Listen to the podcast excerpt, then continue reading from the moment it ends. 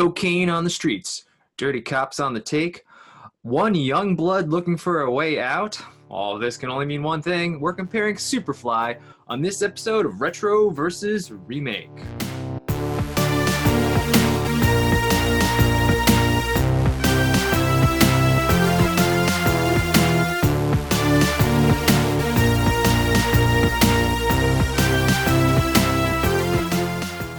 Parker. And I'm Dan Bulick. Welcome to another episode of Retro versus Remake. This is the series where we compare movies to their remakes. Join us as we answer the question Should this remake exist? Today's films are Superfly.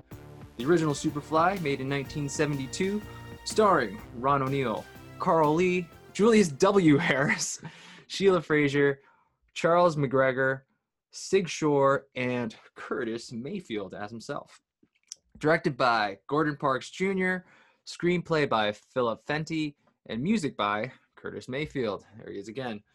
Superfly 2018, starring Trevor Jackson, Jason Mitchell, Michael K. Williams, Lex Scott Davis, Jennifer Morrison, Kaalan K.R. Walker, Esai Morales, Andrea Londo, Brian F. Durkin, Jacob Ming Trent, and Big Bank Black. Directed by Director X. Screenplay by Alex Tse, and music by John Actley.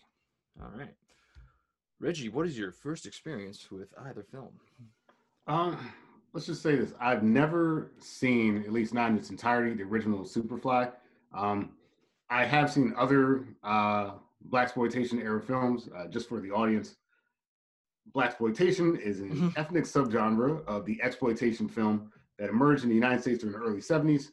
The films, while popular, suffered backlash for disproportionate numbers of stereotypical film characters. Um, um, movies like this would be like, uh, let's say, like Shaft is a good example. I have a soft spot, like although yes, they aren't necessarily the best portrayal of uh, black people all the time.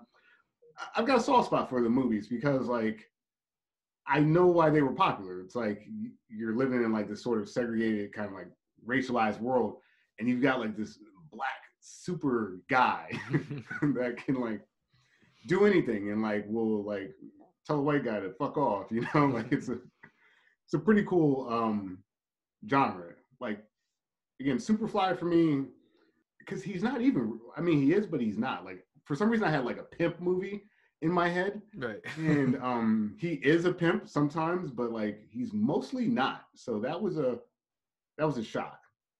Like even when you look at the uh the cover of the movie, like Mhm, it right. seems like you know the big hat, the big furs. Like okay, this guy's gonna be like uh out pimping. so um I was actually surprised as we watched the content uh what the subject matter was. That's a long-winded. I've never seen the movie. Um, okay. uh, and then the remake, same thing. Um, never seen it. I was familiar, of course, with blaxploitation genre and Superfly. Um, so when I saw like the trailer, I guess it was around 2018. I was like, huh, it looks like they may have actually tried. So you know, it was on my radar, but it's just something I've never seen. Yeah, I uh, I had never seen it either, and just like you, I didn't really know what it was about. Like I had heard Superfly. I was most familiar with uh, Curtis Mayfield, and then that, that song Pusher. I just know that song. I think I, I first heard it in Cable Guy because it's in that movie for some reason. But um, just uh, you know, an iconic song.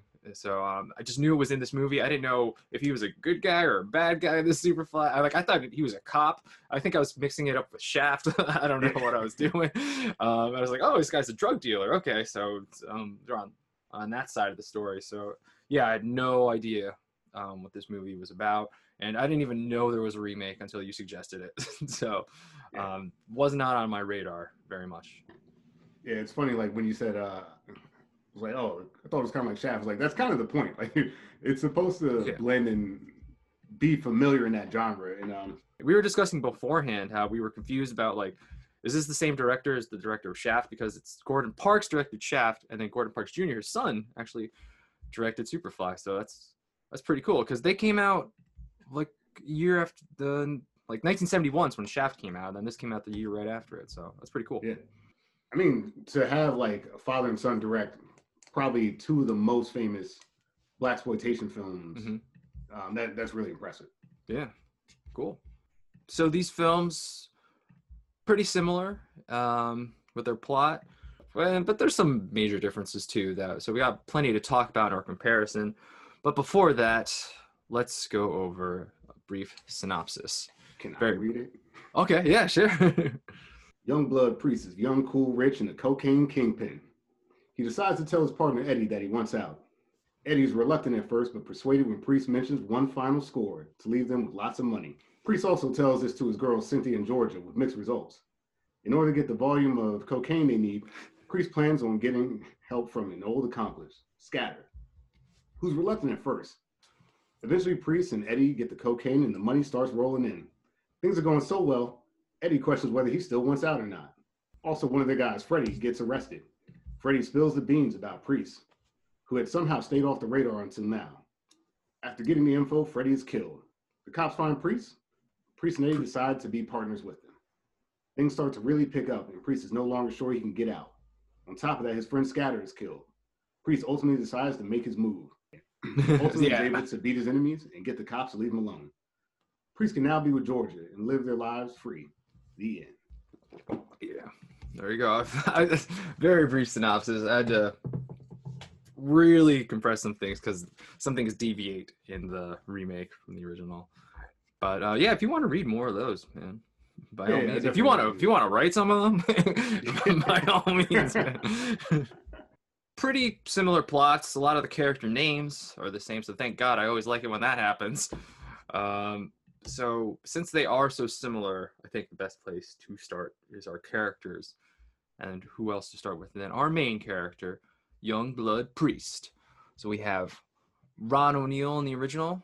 You get your money. Yeah, when? This ain't the first time for you, Trick. I've had to wait for as long as a month on you for my money. Now, you trying to take advantage of me, Freddie. This time your black ass is going to work. and Trevor Jackson in the remake. I want my money. But you got a real funny way of asking. Wasn't no question. Youngblood Priest. What are Um, your blood. yeah? That's it's a pretty badass name. I gotta say. Uh, what were your first impressions of the? I think your first impressions have to be just the look of the character, right? Yeah. Yep. The, Superfly is um well, he's not even Superfly, which is confusing. Youngblood Priest is um let's start with 1972, right? Mhm. Uh Ron O'Neal, who and this kind of matters, um, I mean, doesn't matter to us, but like is a more like a lighter skinned African American guy. Um you see him basically like you get this like shot panning up towards the guy. He's like I would I want to say uh, he's like in silk sheets. You you start to see like the hairy chest. He's got a gold chain with a cross on it. He's got this crazy like slick back permed hair and stuff like that. Dope mustache, and you're like, wait, this guy has a look. What's the first thing he does, Dan? He takes that cross, puts a pump of coke on it, and snorts it. Would rip her, but I love her so. Love her so. And then you really get more of this character because you zoom out, and what's he doing? He's in bed with a white woman. Yep. Yeah. it, for the time, like that tells you everything you need to know, right? Like the guy's um without even knowing anything about him, you know he's a Lothario, right? He's out there, he's uh, women find him attractive. Um he's got an eclectic style and he loves cocaine. For a movie that um and we'll talk about this, that is actually kind of thin on uh exposition and like character development. Um it's a really smart opening scene. Like you get a, just a lot of visual right there. yeah, a lo- you get a lot about that character without really saying much. Like there's nobody, you don't have to talk. You just have to look at him and see the, his surroundings, and you know exactly who he is. Like that hair. And that, just his whole like the way he has his sideburns and his mustache, he looks like a fucking lion, man. like, right? Yeah. right? I was just like, this guy looks like a fucking lion. It's it's ferocious that look, but it's also like pretty and permed at the same time. It's it's Right. it's Right. it catches your eye for sure, and it's definitely unique. Um, it's a powerful look that he has, and it's definitely memorable. It's But see, even that thing you said there, like the the lion's mane, and actually the remake has like a reference too, like, right, yeah, flashy look. But um, it, it is true. It's like yes, he does focus on his appearance and his looks, like he's like a pretty boy kind of. But at the same time, like uh, one of the first interactions you see is like he gets these uh, drug addicts try to rob him, and he like makes quick work of both of them. So like it's this dual persona of like yes, I care about my clothes and the flash, but like I'll also kick your ass. Like Yeah. he is the king of the jungle. He's he's out there making money, getting women, and uh, if you if you cross him the wrong way, this guy can take care of business. Don't let the perm fool you. It's I I think that that's why this character, um, even this like archetype, is so enduring because you know who doesn't want to be the, the guy with the nice watch and the nice uh, clothes and the women, but also like yeah, like that's basically a superhero. It's kind of cool. Yeah. He's so confident with his abilities and just what he can do. Like he can look any way he wants. He does, it doesn't matter because he could kick your ass at the end of the day. So it's more than just like a fashion statement. It's just this this confidence that he has in him. Um, it's just what a look, man. Damn. yeah, yeah, exactly. like, uh, it, and you're right. It's it's that super confidence, right? Like, you see me, and don't talk to me, you know. But like, it's like I'm inviting people to say something about me, but Right. it's like, yeah, okay.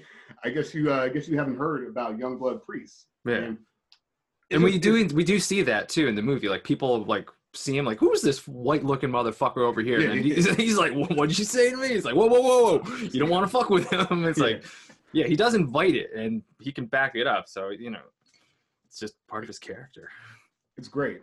And you know, not to take away from uh Trevor Jackson, who's who has to contend with like a guy like literally we're we're in the opening frame of meeting the character.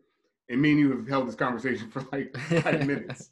Like he's that striking, you know. Um I thought what actually made me think about doing this remake was uh when the trailer for uh, the new Superfly remake came out.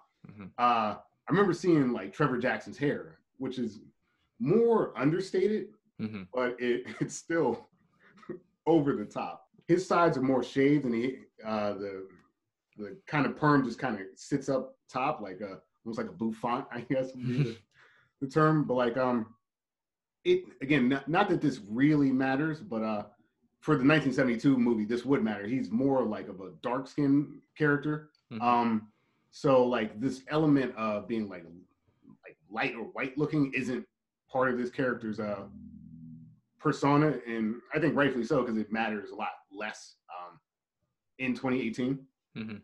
Um, he definitely has a more modernized look. Like it's it's Right. more about um the clothes. I would say the clothes and the hair than it is like the man himself. Like he's got nice like tailored outfits, wears chains, has nice watches and stuff like that. Like um yes, the hair grabs you, but it's not nearly as like pronounced as um, Ron O'Neal's character, who just like even in the '70s, he's like out of place. Like, um, Trevor Jackson, I mean, if he changed his hair, like you wouldn't be able to tell him from any other gangster. right Um, I think it matters more that Trevor Jackson is flashy because, unlike Ron O'Neal's um, Youngblood priest, who doesn't mind being seen, um, Trevor Jackson's trying to stay more or less unseen right and um, I, I did find that that sort of conflicted with his uh, his appearance. But uh, Yeah. we'll talk about some of the other drug dealers in the movie. And, uh, how may, you know what he is maybe the most understated of the bunch. Uh, yeah, I thought um, what Trevor Jackson did, uh, just going to the the look, I thought it was uh, I thought it worked. Uh, I thought recreating what Ron O'Neal did might have been a bit much. like you said, it's even in the '70s, it's just a little bit out of place. Um, but still, it's like super permed. I'm just gonna go for it. Like my hair is kind of like it. Like I could like totally just like make my hair go straight back up like that. Yeah. So like I was watching this, my wife is like, "Why do I like his hair?" Oh, because it's kind of like your hair. So it's like I kind of have the Trevor Jackson thing going on. If I got a nice perm, maybe uh, Sure. I, I could get my hair just like straight up like that. Um, it's it's it's still like pretty to look at though. It's Yeah. like, damn, that's some fucking nice hair he's got there. Right. So it's um yeah, it still catches your eye, but it's definitely not as like in your face as Ron O'Neal's like whole look. Cause it's not just his hair; it's just like the way his facial hair is set up too, and then just the, those crazy ass sideburns on his face, and maybe it just sticks out because he has a lighter complexion too. Yeah, I think I Um, think that's part of it. Like, um, it's blaxploitation, right? He tracks Right. as black. Like he Right? Yeah. he's a black guy, but Mhm. like most black guys don't look like that. um, and like we said before, like um, about that sort of the lines made and all that stuff. If you are sort of a, especially at the time, more like light skinned, as it were, there is um, kind of like this uh, stereotype persona that like you're softer, kind of like um, you know, you're more white than other people in the struggle, I guess. So uh, that could undermine your character, which is why I think Ron O'Neal has to like kind of hit you over the head with with everything. Whereas like Trevor Jackson, you're right. I mean, look, he's it's still like like you said, it's still a striking look. His hair looks great. Um, you can tell he cares about his appearance, but it's it's just like it's dialed back, and I think it actually is a smart choice because this remake is trying to tell a bit of a more serious um, Mhm. story. I think. yeah Excellent I, I like the dialed back look um that's a really good way to describe it and i think it's it works like like i said it draws your attention but it doesn't distract um like the original one kind of does like i just like staring at his hair the whole time like how the fuck is it like just so Yeah, right, perfect it's, it's like doesn't fucking move because it's so fucking long in the original What's the other thing too? Like you would never see this again. But like he's clearly doing his own stunts too. Like you see him like, chasing down a junkie, and he's just like his hair is just like swaying in the wind. I'm just like, this guy's gorgeous. um, getting away from the appearance a little bit too, I think that both films do a really smart job of, uh, like we mentioned, this tough thing. Both films establish that right off of the top, right? Mhm. Um, in the original film, you don't really start with Ron O'Neal's character. You start with like these two sort of, uh, I guess, junkies out in the Right. streets. Um, they don't have money, and they're like, "Well, we don't have money. How are we gonna get the stuff? You know, how are we gonna get coke?" And um, they devise this really stupid plan. If you know who Youngblood Priest is, to rob him, and like they they sneak up on him. They got like uh, what was it like? Almost like a bed frame. It was like a post from like yeah like just like a, You pull like a a table leg or something i don't know Yeah, like a table leg. And like even when he gets rushed and hit over the head with like uh furniture basically, he's just like, oh, what the fuck? he beats up the one guy in like submission, chases the other guy down, gets his stuff back, does it in front of a I'm assuming this guy's family or something like that. He's like, Mhm. I don't care. There's women and children here. You you tried to rob me.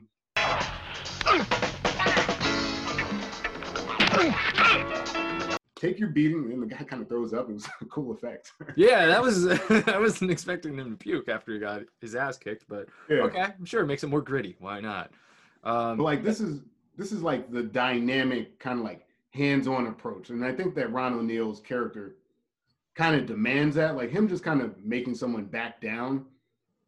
Eh, you know that would have been effective, but like actually kicking some ass this early is like, all right, we've established you're the man. Like we didn't know before, we know now.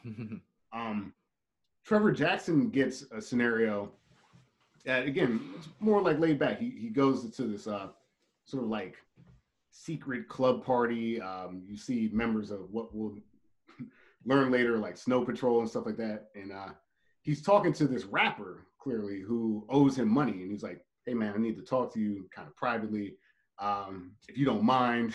And the rapper's like, "Nah, man, fuck that."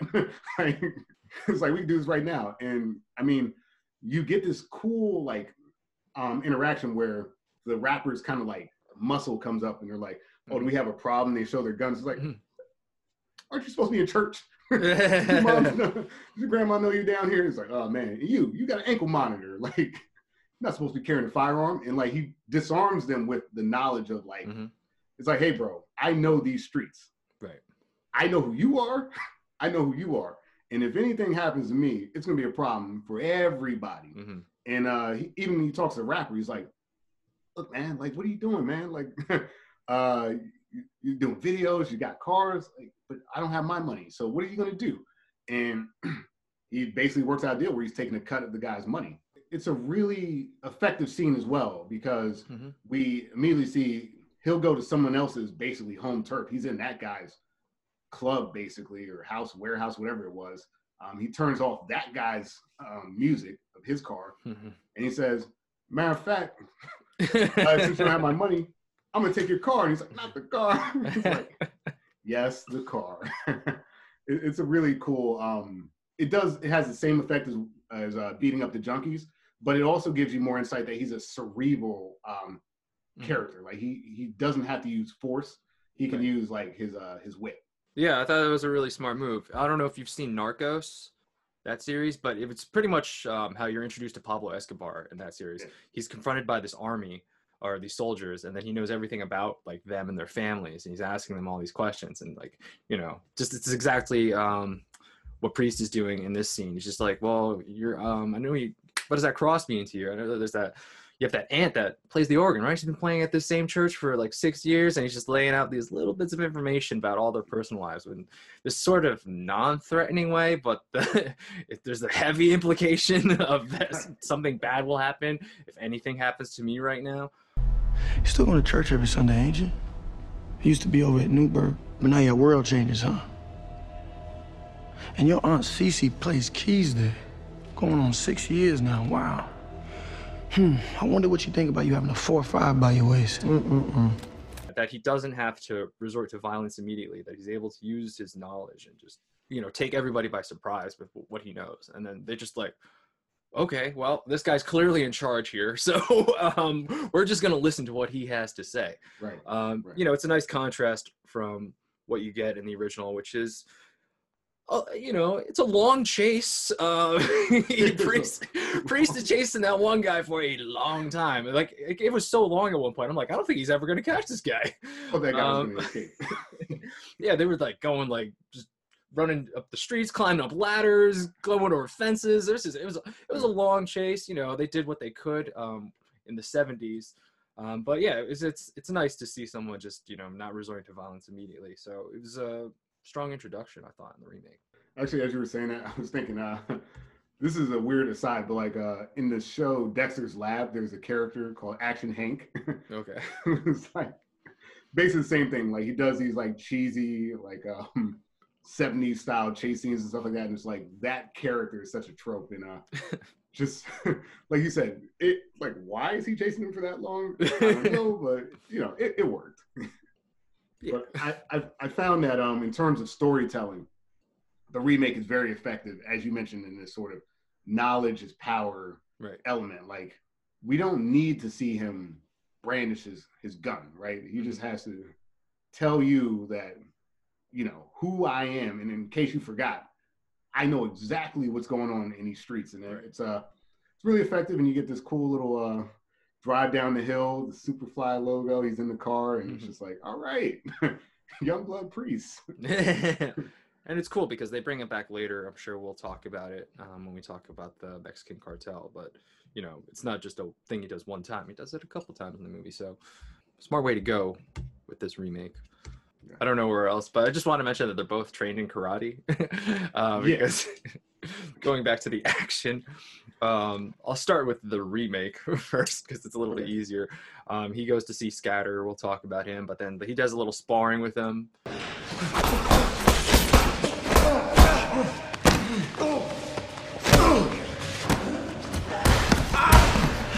So you know, you get a little bit of that, like me. Okay, this guy has like some martial arts uh, background, but then the original, this is you get Superfly all in karate gi, and then they're just this is um 1972 when this came out, so this is a year before Enter the Dragon, would come Yeah. out and like just explode and karate be everywhere. So Superfly, a little bit ahead of the curve here uh, Yeah. with the karate. It's pretty cool.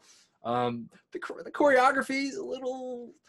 You could see them pulling their punches, not exactly connecting, but um, you know, for a movie that came out before Enter the Dragon, you gotta give it props. that's what's interesting about sort of the blaxploitation genre is because yes, it is centered around black people, but like they're pulling elements from all these different things. Like uh, karate got popular, like like you mentioned, everywhere. It literally exploded on the scene, and like there's plenty of um examples of like black kung fu movies, um, and you know, um, the, the Wu Tang Clan is a great example of like that sort of mashing of those two sort of cultures, and um, like you said, Superfly ahead, ahead of the game, one of the first ones. They're they're sitting in their gis and they're doing bad throws and pulling punches. But no, it's it's a great development um, in terms of backstory because that's how he's able to kick people's asses. Like he trains.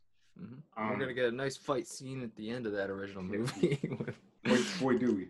Like you said, the remake, I, I appreciate that it's grounded in a little bit more um, realism. Uh, you know, there is like the striking element of the martial arts, but like it seems they're primarily kind of like a jujitsu based. Uh, um, they're martial arts, right? Um, and you even get some insight. I know we haven't talked about Scatter really yet, but like you get some insight because uh, Scatter, who was a mentor of Young Bloods, is saying, "Hey, bro, why do you think I wear a brown belt?" And he explains it like, "Sure, I could wear a black belt, but everyone's going to try me, Mhm. right? They're going to test me.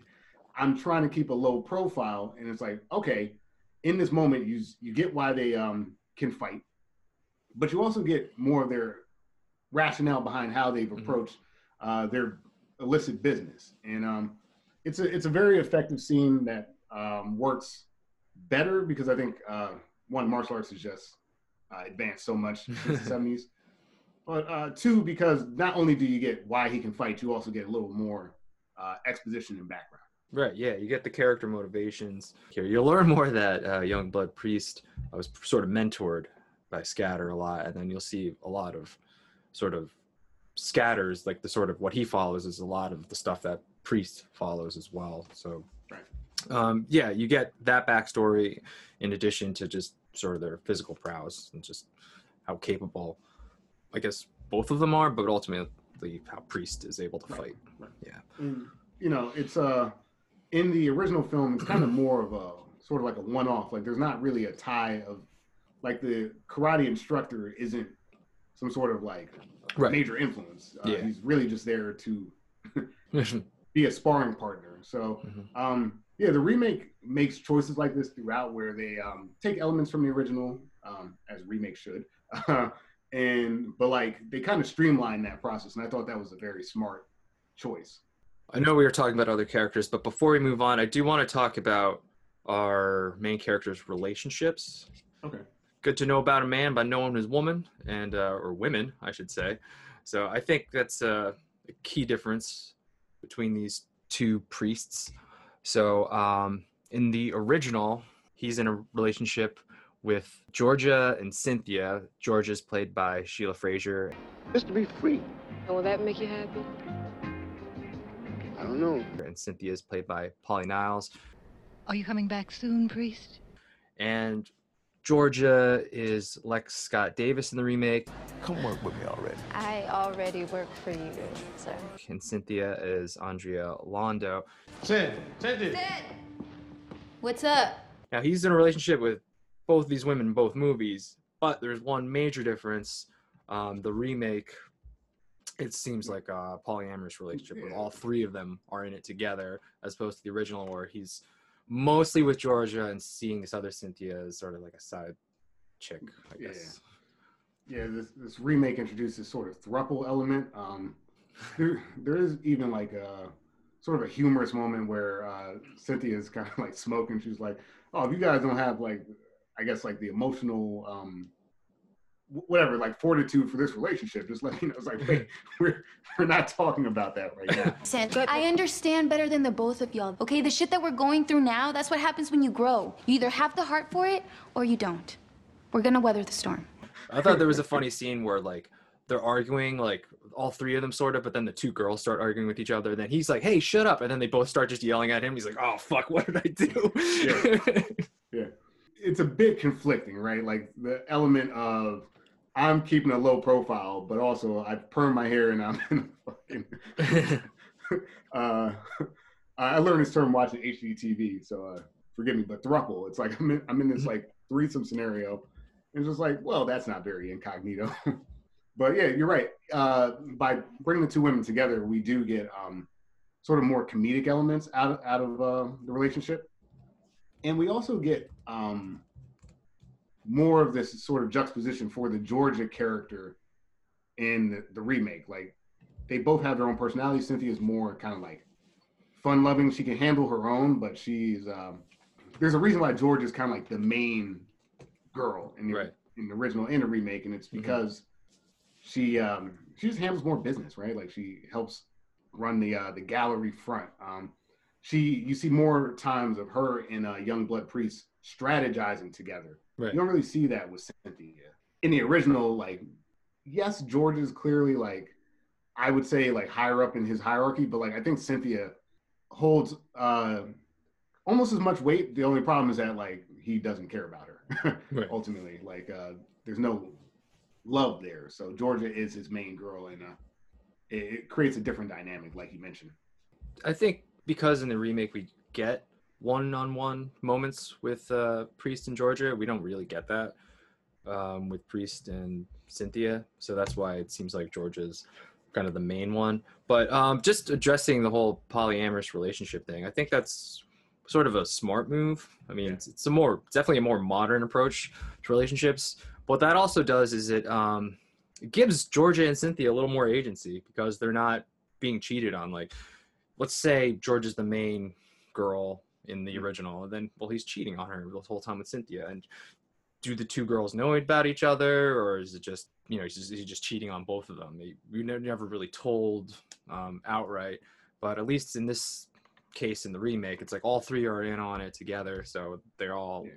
equal partners. Nobody's cheating on each other, so that's you know if you're gonna be the, the main character in a movie called Superfly, you feel like he wouldn't have to be like sneaking around and like cheating on his women. Like he's just like, no, this is this type of relationship I want. You're either in or you're out, and well, they were on board, so um, he doesn't have to be this sneaky cheater behind their backs, which I think is just better as a character trait. Yeah, I think it's a better character trait. I mean, like in the '70s, like uh, like we mentioned with blaxploitation films, like they're not really trying to build like I guess moral characters, right? Like um, by any stretch of the imagination. So, sort of him being a cheater um, is, in some weird roundabout way, a character plus trait in the 70s movie where in 2018 it would not be. Like, it would undermine his character. Mm-hmm. And you're right, by not having to hide what he's doing. I mean, there's nothing to hide, right? Like, they're right. all in a consensual relationship. So, that is a really nice touch. Um, it lends for some interesting like dynamics, like you mentioned with the arguments and stuff like that, but also in their business. Although they're in a relationship, they're also part of this business. Like they're right. bringing in money to right the group, as it were. So it's a no, it's a really cool dynamic, and um, we get to see um, the women in action too. Like right, uh, yeah.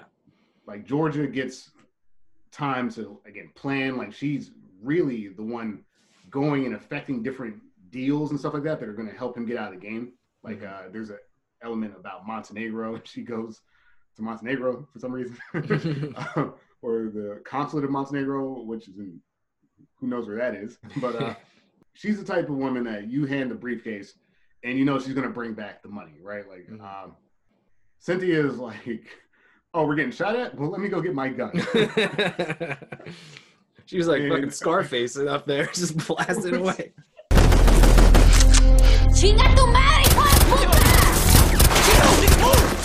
So like, um, there was a line in one of the club scenes where they're like, "Oh, um, uh, Georgia is like, well, I worry about Cynthia being out there like that," and he's like, "No, no, Cynthia can handle her own." Right. And clearly she can. Yeah. Um, no, it, it, it, works way better. Like, uh, mm-hmm. I found that in the original, it was kind of hard to um, follow Georgia's storyline. I mean, it was easy because it's not that complicated, but like. Right I think by introducing Cynthia first, it sort of undermined Georgia, Yeah. and they kind of had to like kind of reverse out of that relationship to make the other one stick. And um, I think really the only reason that he's not like with her is really because she's white. You know, like it's the in the blaxploitation movie. Um, again, in like this sort of class reversal um, of the times, uh, the black woman was in a higher kind of like relationship structure than this random sort of side piece white chick. Doesn't really work in 2018, so I'm glad they switched it up. Yeah, I'm sure we'll talk more about those characters as we get into other people in these so. movies. Right. One last little note I make about Youngblood Priest, not that it really matters, but uh, uh, like I mentioned before, um, in the original, he's also a pimp, or kind of, right? Like he'll he'll send people's wives to go walk down Ho Alley or whatever, which is crazy. Now, you don't get me my money tonight.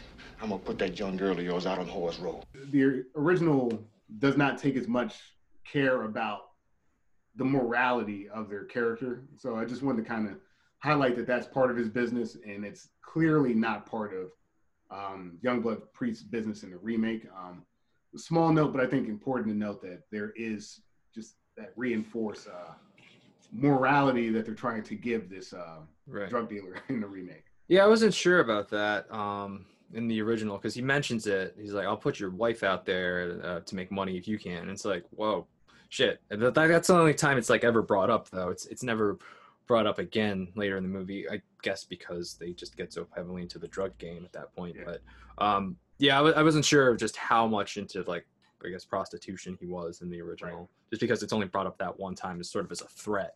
Um, to, to make sure he gets money made. It's aggressive. it's very aggressive. All right, so let's go on to Scatter here. In the original, he's portrayed by Julius W. Harris. Why do you come to me with all this shit? After all I've done for you. I done told you I'm getting out of this business. And in the remake, it's Michael K. Williams. What color belt am I in jujitsu? Black. That's right. You ain't never seen me wear no belt, do you? And if it is, it's brown. You wanna know why? Because people respect me, but they leave me be. Omar from the from the Office, from The Wire. Yeah. Omar from the Office. You remember that? Yeah, I don't think you can bring your shotgun to the office. Um, so pretty different portrayals here yeah, um, with our Scatter character. Um, I'm sure we want to start. I'll, I'll start with this. Uh, Michael K. Williams, who's a fantastic actor. Um, let's just start there. Mhm. The way he's introduced in established out the movie is better. like, like full stop. Just he's he's uh his career makes more sense, right? Like uh his front being the martial arts gym uh works very well into the plot. hmm Um, when you're looking at Scatter in the original, Julius W. Harris, who's kind of like, I guess he owns this restaurant club type of thing. and He's wearing like chef's gear. It's not really connected to the game. So it Right. feels like he's very much, uh, like he described, already out of the game. Um, I'm not sure why he's like a chef or anything like that. And part of the reason is because it doesn't factor into the plot. But his Um, club can get Curtis Mayfield, so he's definitely up there. Pretty impressive. I guess in a way, it actually does fit the plot because if we can get Curtis Mayfield in this movie, because that song just kicks so much ass, dude. Yeah. Like, uh, it's kicked so much ass they use it a few times. yeah. Again, I say like Scatter. The original tells you sort of elements about their backstory and like coming up on the streets and trusting him. Youngblood Priest knows in the original that Scatter's going to help him because it's almost like this uh, familial relationship at this point. It's like Scatter, trust me, even though we don't really get to see how that came to be, right? Right. Versus the remake where it's almost like a father-son relationship. This Michael K. Williams Yeah. um, Scatter, but he also like as much as he trusts Priest, he keeps him at, at a distance. He doesn't actually help him Yeah. get what he's looking for. And he's like, you know, don't forget I'm kind of like the head honcho. So there's this this kind of like friendship, brotherhood maybe father son relationship, but there's also they're adversaries. Mhm. Ultimately, it's like you you can't infringe on my territory.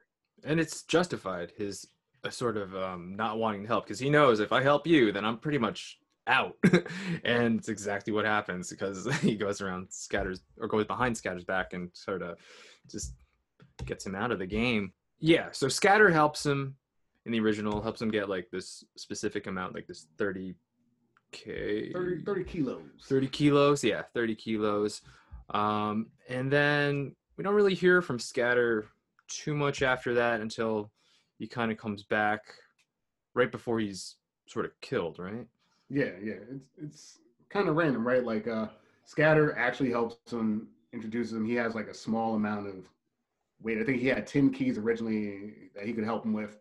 And then the introduction was sort of made to the uh the plug, as it were, like the source of drugs. Um, and then you're right, towards the end, we get Scatter kind of like frantic because he knows that like this connection that uh, I'm not really describing yet um, is not going to let him out of the game. right So he's paranoid about that, and again, justified. Um, so in both scenarios, Scatter recognizes that he should be paranoid about his um, sort of interactions. Um, like you mentioned in the remake, he's very much justified, uh, and he's not ready to retire either. Right. Versus this original Scatter, who's like, "I'm done. Right, Do yeah. not bring me back into this. I'd rather not." It's just a different relationship, right? Like um, that original Scatter I talked about, sort of like the father-son relationship. He's like, "Look, I know this isn't a good idea, but here's what you're looking for if it's going to get you out of the game." And the remake guy's like, "You're not going to retire me." So um, it's completely different relationship. yeah so priest has to go behind scatter's back in the remake this sort of pushes scatter out and well he's not too happy about that because he like you said he he doesn't want to get forced out he wants to kind of end things on his own terms so he goes back to his connection to sort of turn on priest and he thinks that okay this is pretty much going to end priest but it actually backfires on him because scatter wasn't necessarily on the up and up. Apparently he was stealing from his connection. So Right. instead of priest getting killed scatter gets killed. And um, it's just a different way of that he was killed because in the original it's just like it's it's almost random. Like the cops were just like all right we don't need you anymore so we're just going to make you od and now you're out of here but scatter never betrayed priest in the original film like he pretty much did in the remake Yeah, it's it's uh it's kind of like conflicting. They do this sort of double betrayal, right? Like because uh, you're establishing all these sort of as much as you can for his occupation. You're establishing all these positive traits about Youngblood Priest in the remake. Uh, like we mentioned, he's more cerebral. He's not prone to violence and stuff like that. But you immediately have him kind of like going yeah right find his old friend. It's just like, well, that's not because again, in the context of the original, it's like, well, Youngblood Priest wouldn't do that. He's always, he always takes care of his buddies, except for the ones that don't pay him money. And he'll hold your wife out. Um, but that's different. That's business. Uh, this is friendship, and um, I thought it was strange, right? Um, right For him to go against someone because it really undermines his character in the sense that like you've created a dangerous situation for yourself Mhm. but I guess he's so desperate to get out of the game that he's willing to go there. And ultimately, because of what we learned about Scatter, he's sort of vindicated in the sense that uh, yeah Scatter's been skimming money. So, he, he- you know, although he didn't do that directly to Youngblood Priest, he's not a trustworthy character. So, Yeah, so he got what was coming to him. Yeah, that was really kind of shoehorned in there. Like, oh yeah, by the way, he was stealing from me, so it's okay that I killed him. Okay, so it's okay that I sort of betrayed my mentor who brought me into this world just to to get out as quick as I could. Yeah, it's, Right. it's definitely uh, not as clean as it was. it, it was it was a little fuzzy because uh, Yeah. Scatter basically has him dead to rights. He's like, Yeah. this guy is Uh-huh. trying to get out of the game. He doesn't want to sell Mhm. drugs to you anymore. And the guy's like, well, um, I don't know about that, but I do know you can rob me. It's like, oh, I didn't think we were going that direction. yeah, I was like, oh shit, just shot Scatter right there. Um, So yeah, it just it, I guess it just feels a little bit forced. Like let's make Scatter look a little bit bad. To don't pay attention to what Priest did to Scatter. Just focus on how Yeah. shitty Scatter is right now in the remake. So yeah, they kind of did uh kind of did him a little bit more dirty in the remake They did. Sure. They did. Yeah. But Yeah, I find it more like a little more tragic, um, especially how he dies in the original, because he just he wanted out, like you said. He was done. I'm just gonna do my friend a favor. I'm done. Right. Now I'm fucking paranoid as fuck because I think they want me gone. They don't want they don't need me anymore. So I think they're just gonna kill me randomly. Here's a folder Yeah. with information. do something with it because I think something's gonna happen to me. So it's a lot more tragic because he didn't want in. He was just doing his friend a favor, and then he just gets killed because they just decided we don't need him anymore. Yeah, it's it's one of those things where like um at least the way the original writes itself, so he did it. He was out. Right. It was over. you know, and then Youngblood was like he wanted a taste of that life himself. And um it is more tragic because he despite his better judgment said, "You know what? You're my friend. right. I'm going to help you."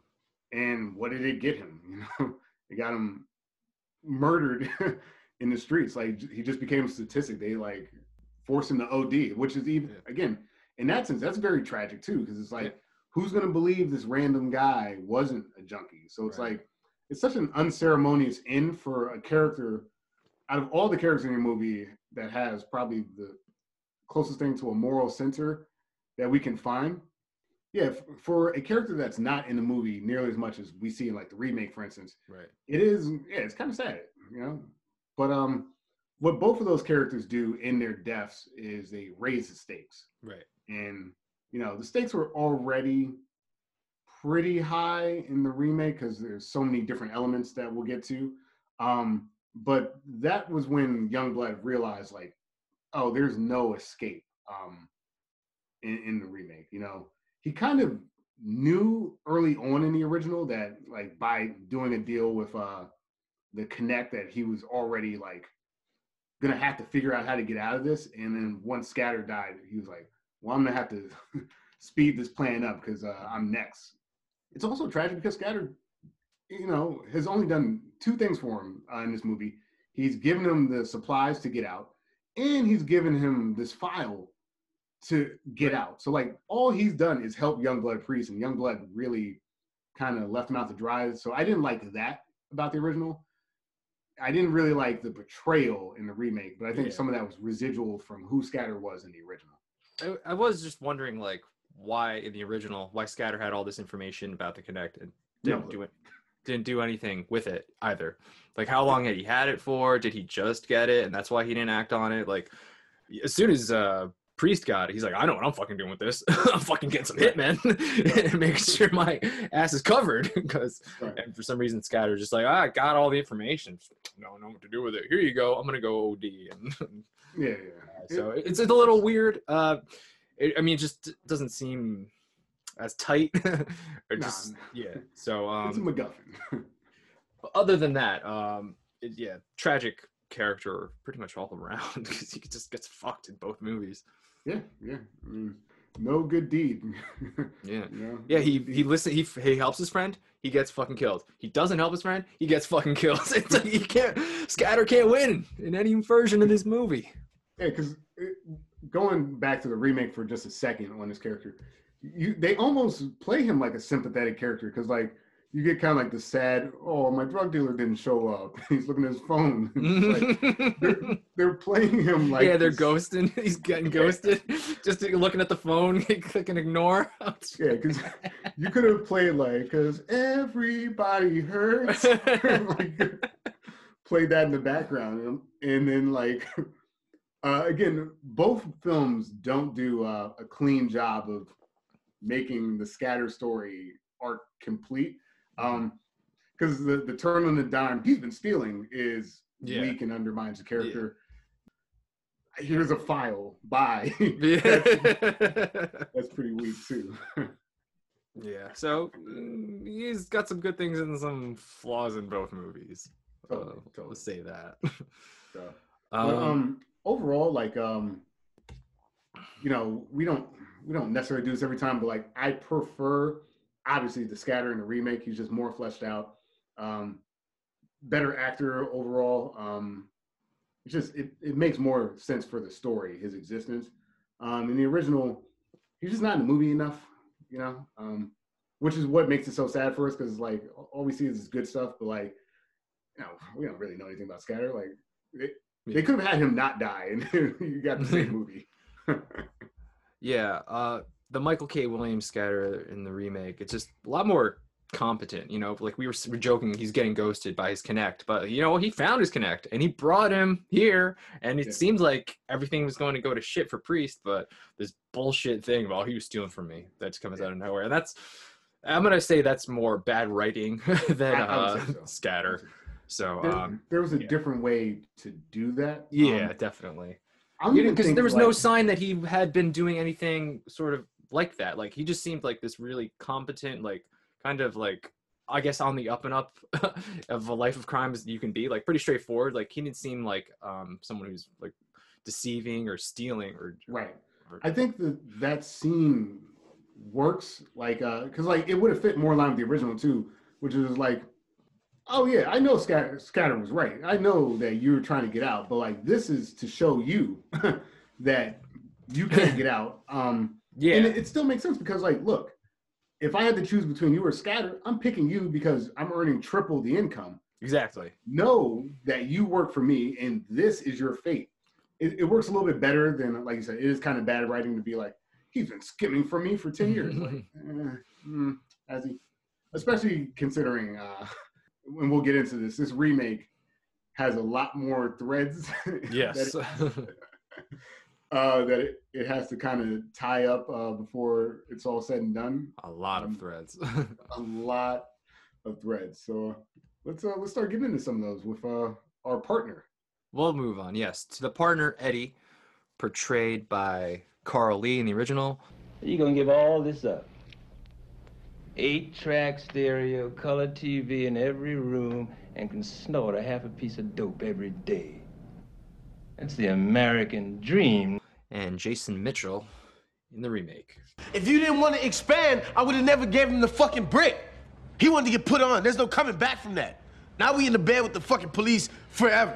Introduced the same way in both films, a little gambling there.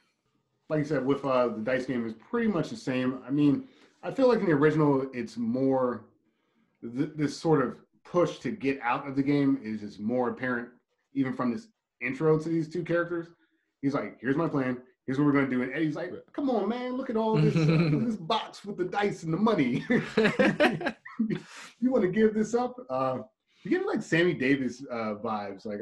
I like yeah, yeah, definitely, definitely in the original. I like this sure. look. He was like Youngblood Priest is like the paranoid version of Eddie at this point. He's like, he's like, dude, this is not safe anymore. Eddie's like, how could we ever think to do anything Mhm. other than uh, sell drugs? And um, it's just like he's he's a bit of a reckless character in the original film.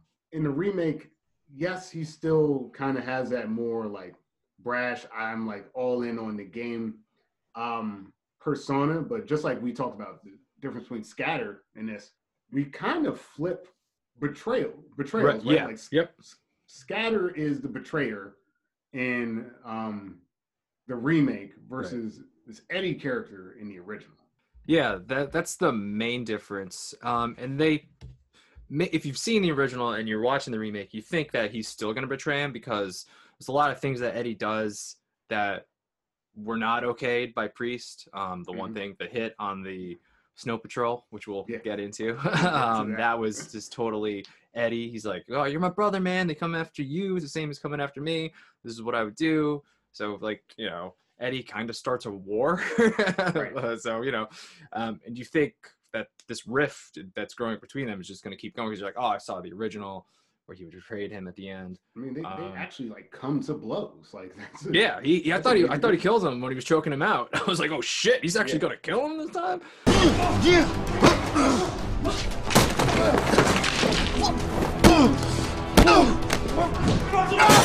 Uh, but no, he just choked him out. And uh, yeah, they, they really mislead you because he ultimately does um, join. We'll get more into it when we talk about Snow Patrol. But Yeah. then he doesn't. He was always on Team Priest the whole time, as opposed to the Eddie in the original, who's you know you could see him kind of getting more reluctant to like, oh, I don't know if I want to leave. Now we got this sweet connect, and we're totally like invincible. Nobody could touch us now. It doesn't really make sense that we'd want to pull out. And then like fucking clockwork. As soon as fucking priest gets his money, his cut, he's already on the phone like, oh, he fucking left. Uh, get him. it's like Yeah, Jesus, Eddie, you're, you're gonna give your fucking partner who you fucking built this empire with like just like five minutes. You're gonna be on the phone right away. What a fucking piece of shit. Yeah, yeah. And that's the thing, like this Eddie in the original, um, there's not really a point in the movie where he feels like like a good partner, right? Like, Priest comes in, he's like, I got this plan. And you know, I get Eddie's motivation because like why this this is it. Like he's been a, like a street kid his whole life. He's been like this is how he's made his money. Why would he get out when he's on top? Like that doesn't like you've been on the bottom so long. It's Yeah. like I'm, I'm I have no intention of retiring. And you know, Youngblood Priest should probably have just listened to him because the entire movie is just like I don't want to get out. And they start making more money. I really don't want to get out. By the end, he's like has to physically watch him take the money out of his safe and be like, I don't want any funny business. Because I'll be watching you- you every minute. Every minute. Fill it. Why don't you feel it? Because I want to keep my eye on you every minute, Eddie. And you just this reluctant, like, huh, 10,000, 20,000. Um, but you're right. Like he just dimes this guy out so quickly. It's it's, It's insane. hilarious. Yeah, or he has to have his fucking plan like go in motion right away because Yeah. even in the fucking elevator before he leaves the building, it's already going. But we'll get into that.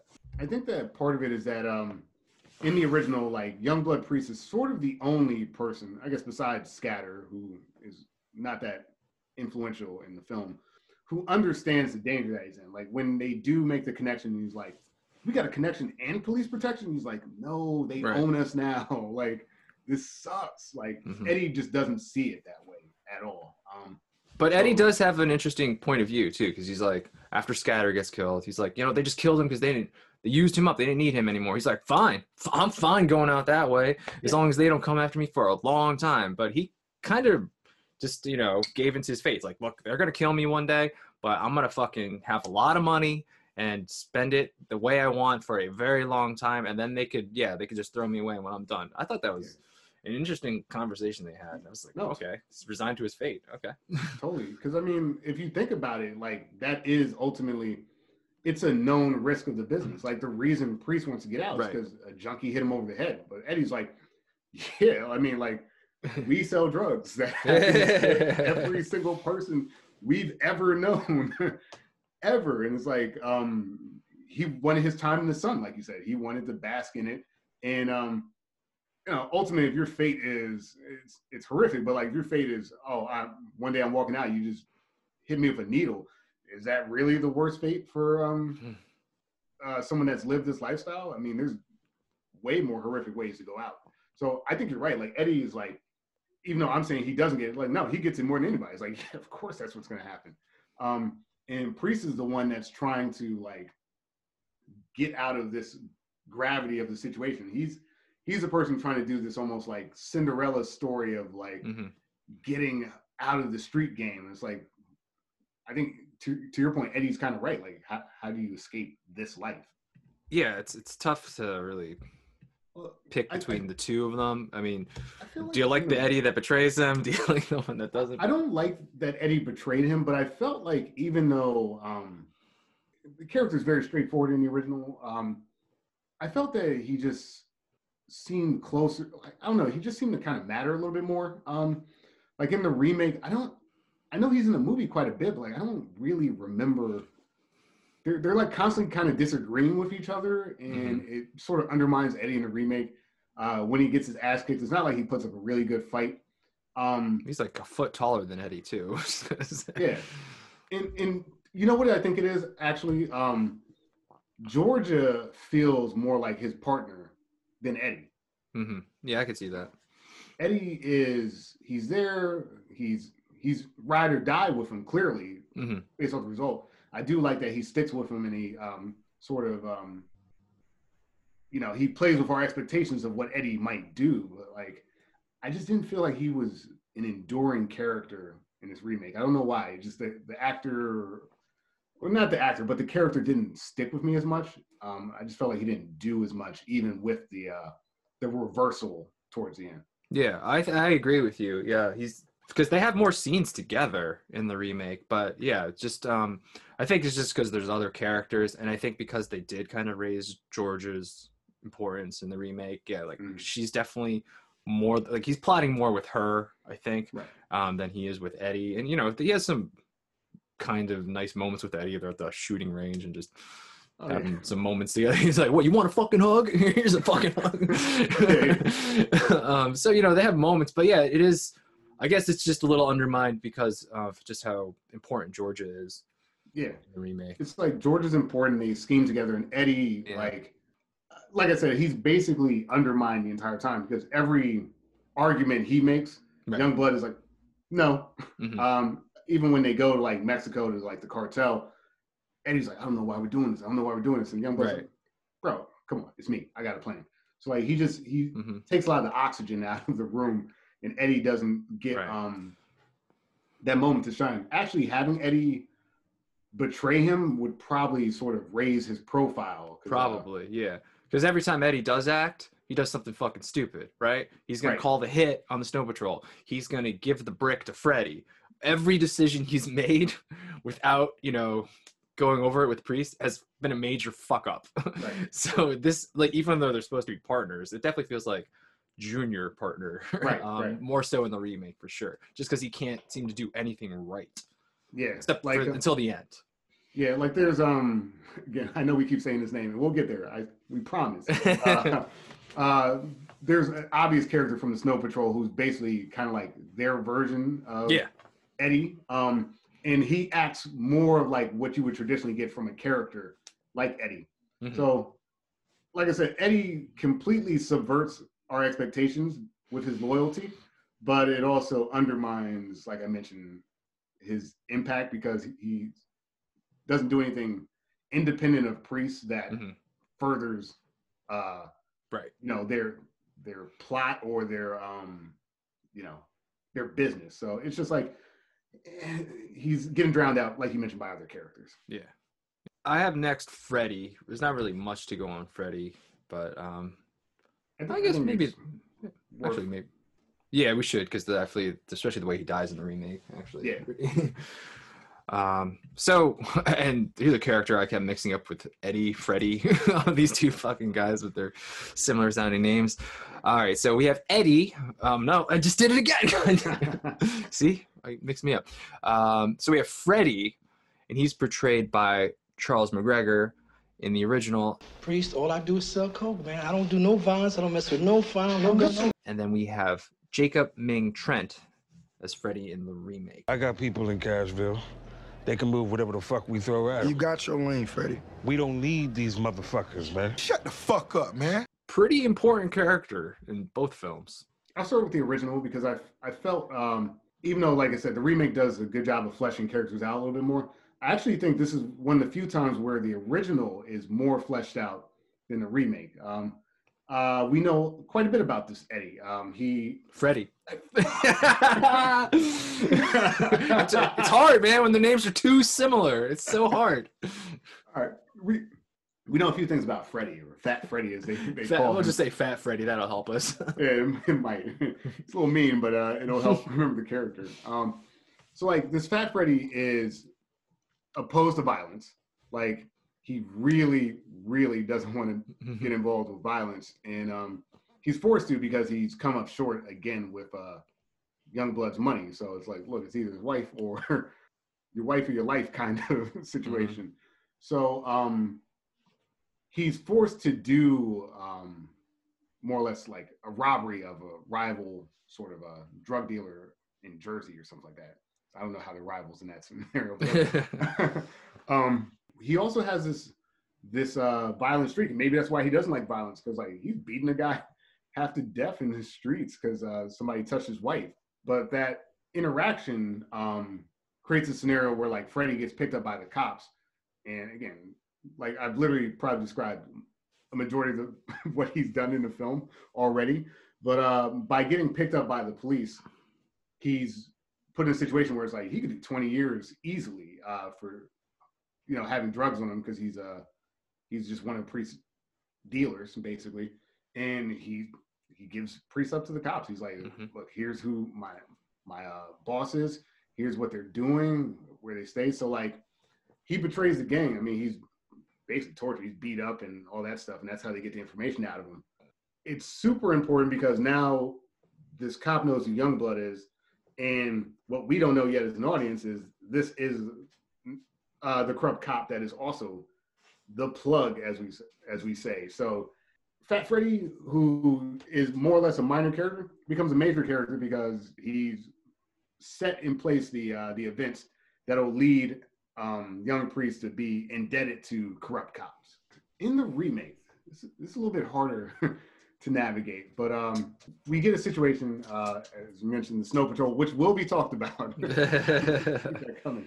Um, has effectively done something really um, stupid. Like they've uh, they've shot a young woman that an innocent bystander, and Freddy is affected to do the hit, so he doesn't have that same aversion to violence in this remake. Um, Let me show you this combo I'm working on. This for you too, bro. You know what I'm saying? I don't do all that kung fu shit. I'm a real man. You feel me? I which again sets in in motion a couple of events in the film. One, uh, the Snow Patrol that we'll discuss, uh, is now mad at Youngblood's group because of Freddy's hit, and also Freddy. Uh, I'm trying to remember the exact circumstances of uh, of the hit, but he gets hit in the uh, the remake. Are you able to kind of?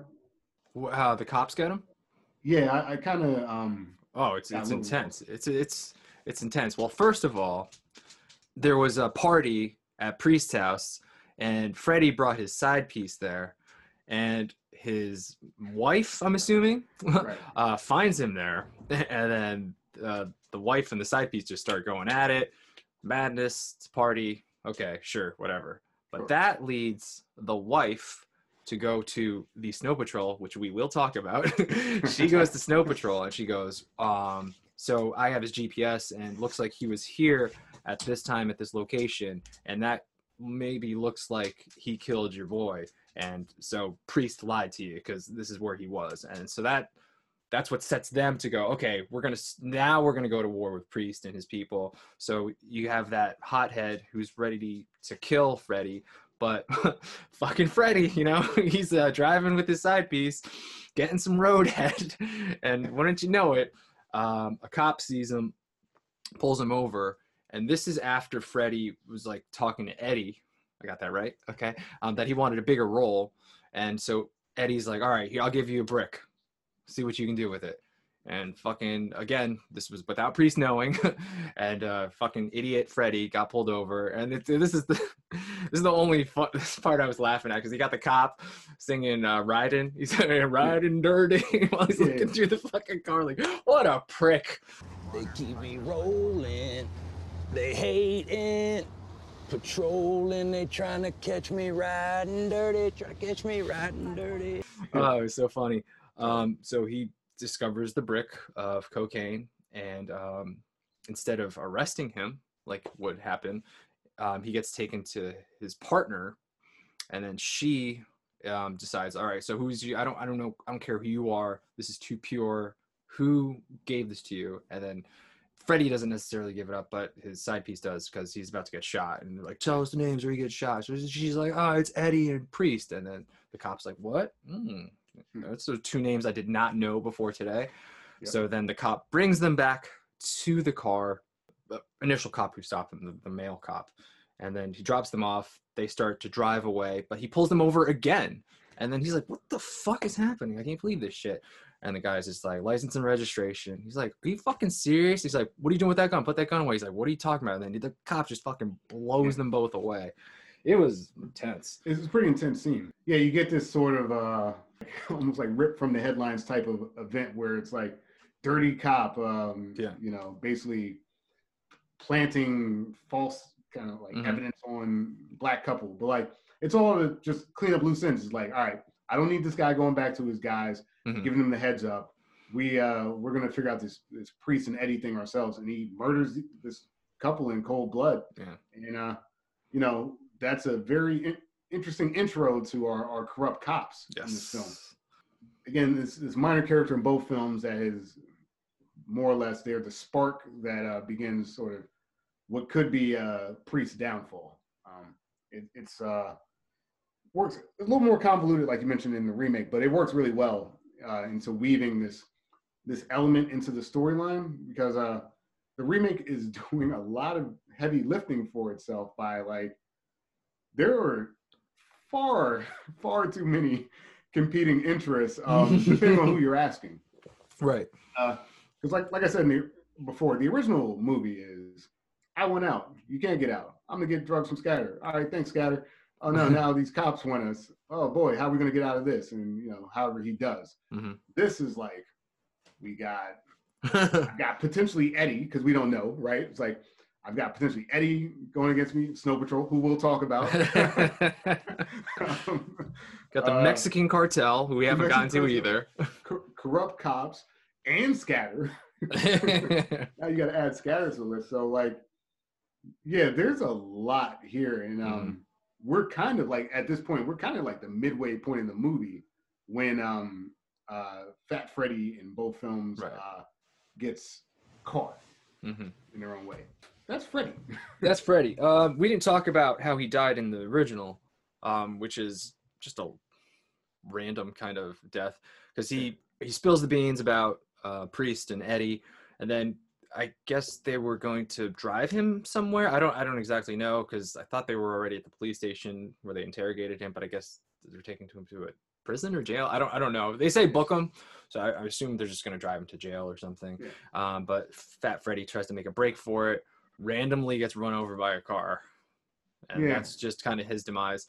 So you know, random deaths like that are never satisfying. I guess No. to, to say. it, it's uh it's again it's that movie's version of like well this character has fit uh it's their narrative purpose and instead of just like not having them in the movie anymore we'll just kill them because like Yeah. I, don't know, I think it's meant to raise the stakes but it, to your point it's kind of random and Yeah. silly Yeah, because it is completely random. It doesn't. I get it, for me. It didn't feel like it really raised the stakes because it was sort of a random death. If the cops had actually killed him, that would have made it. that um, would have correct yeah. or even if like i mean a movie that was more sort of ambitious with its story may have like made him like some kind of informant or something like that but uh Right. that is this uh blaxploitation film does not have time for uh, unnecessary plot elements let's focus on the superfly guy this this Youngblood certainly in terms of uh scope and story narrative the um freddy in the remake Right. is the stronger character. There are elements of the original that I was going to say, well, I kind of think that he's important, but he's really not because they would have met that cop anyway if he if he was the connect the entire time. So Right. it, it's kind of a pointless um interaction, really. if you think Yeah, because he the cops are the connect. Um, so it's it's so fucking weird that they had to go this way to get it because they already had the scatter connection at the same. it- yeah, it was a little uh, muddy there for me. Yeah, Uh, because then the cop sort of implies that like I would have found you anyway. So it's like, all right, all right, so so this guy is randomly dead for no we reason. just killed we just killed Freddy. yeah, Freddy got a bad uh he got a bad beat in the original. I mean in both clearly. But uh Hmm. the the Freddy thing too in the remake, which I guess we'll talk about, is Freddy's death Mhm. um elevates this cop to like hero cop status. So that's Right. a problem Mhm. for a priest as well. Um minor problem, but it is a problem that like some of the tactics that maybe he could have used to get rid of like a dirty cop are off the shelf because he was attacked by Freddy in the line of duty. Right. Uh, you know, this narrative that they made up, Yeah. basically. Yeah. It's kind of fucked. yeah yeah there's a there's some social commentary um Yeah. remake for sure just to you know unarmed black people getting shot and it's very very poignant very real um in our times and we'll also get into other stuff with like confederate statues later Yeah, yeah. too there's yeah, there's so, so there's some some social commentary not necessarily sprinkled throughout the movie it started like in your face throughout the film so Even like the mayor, like the corrupt mayor and stuff like that. Like, uh, which again, this remake wants to add so many elements, so many like, uh, sort of like these hinge points where like priests could fall into any set trap in the movie. So there, there's just a lot going against him um, in this film versus the more streamlined original that we discussed. Should we talk about the Snow Patrol? Snow Patrol, it's Snow Patrol time. Let's do it. Snow Patrol is not in the um, original film. Mhm. I guess the closest thing this doesn't work at all is uh, there is a random moment where uh, Youngblood is on kind of like the come up after he gets his uh, his 30 keys, and basically like a group that would more or less be the equivalent of maybe like the Black Panthers is like, say brother, you're selling a lot of drugs in the community, and we need our cut. And he's like, you motherfuckers better not. I ain't giving you shit. Ask me for shit. and I'm like, okay. He's like, you won't get a dime from me. He's like, yeah, we'll see. And then they never come back. that's that's your Snow Patrol. That's my Snow. Patrol the original. Uh, black militants that um talking about social commentaries like until you hand me a gun and we go down and start killing whitey one by one. I don't want to hear shit about your marching speeches and your I'll tell you what you do. You go get you a gun. And all those black folks you keep doing so much talking about get guns and come back ready to go down, and I'll be right down front killing Whitey. Jesus, man. yeah, yeah. Uh, there you go. More social commentary. social commentary. like- Absolutely. I forgot about that amazing scene. yeah, yeah. It's easy to forget. Like Yeah, that just kind of comes out of you when you ready, got the guns and march down, kill Whitey. I'm up, I'm there, brother. But until then, fuck off. fuck off. I ain't doing coke and banging white chicks. Yeah, like, that- all right. yeah, that's a, that's a great scene in that original film for I love that scene. I just love um, that is like peak blaxploitation Yeah. monologue. oh man, kill white. Can't believe that's my reaction. Um, so anyway, uh, there is no snow patrol in the original. Is what I'm saying. No, that's the whole point of that story. There's no Snow Patrol. We just wanted to mention this awesome scene in the original. yeah, I could not. It's the only place I could shoehorn that. Um, in the remake, so you know, I talked about uh, Youngblood's kind of intro, where he's at this kind of rap album party, sort of at the beginning. then he immediately leaves that party to go to his own club. Cynthia works there. I don't know if that's um if he owns that. I don't know now. if it's his, but like, I, yeah, I didn't get the sense that he somehow. owned it. Um, I just know that Cynthia was there. She was his eyes and ears there. That's all I know. I don't. I don't know if he necessarily owned it though. Nah, yeah, I guess maybe that's just Cynthia's hustle was like she worked at that place and Yeah. Kind of an enforcer there, um, subtly. Um, Because I feel like if you were the owner of that strip club and a girl just got shot outside, you'd be in pretty deep Yeah, shit. you're right. You're right. So yeah, I guess there was like that business element, but now that to your point, now that I'm thinking about it, it wasn't like necessarily like part of the empire. It's just like Yeah. she doesn't like, hey man, if we're gonna be working here, we better be bringing in some money.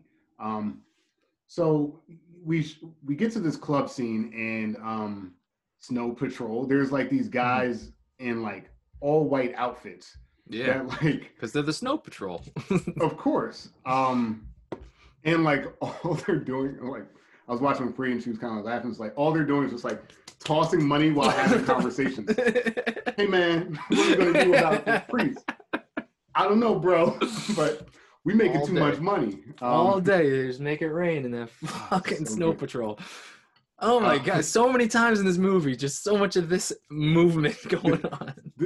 There was one scene where like uh, one of the guys had something in their hands, and Bree was like, "What? Is, what is that?" I was like, "It's a money gun." These guys, they gotta let everyone know how much money they have by Mm-hmm. throwing it in the air. But um, Yeah. the main people from Snow Patrol we get introduced to are uh, Kaalan K.R. Walker as uh, Juju. Get the fuck out here now! Sort of like a young, kind of like brash character. Mm-hmm. And then we got Big Bank Black as Q. You mean I would whack that bitch, but that's me, not you.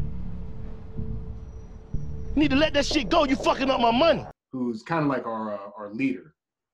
And Q is basically like his whole message throughout the movie is like, chill, you know, Priest is making money, we're making money. Hey, we're Snow Patrol. Look at We, we got matching money. outfits and everything. Come on, this is cool, right? like the Ninja Turtles. Seriously. But like Q recognized that like going to war with Youngblood Priest doesn't benefit them in any way. It's like we're all eating, we're all got our matching white outfits and our white guns and our white motorcycles and, And white our white mansions. and it's just like uh, we've made it. But Juju has like aspirations. Like you see this guy who just like he sees Cynthia and he's like, "Oh, I want that."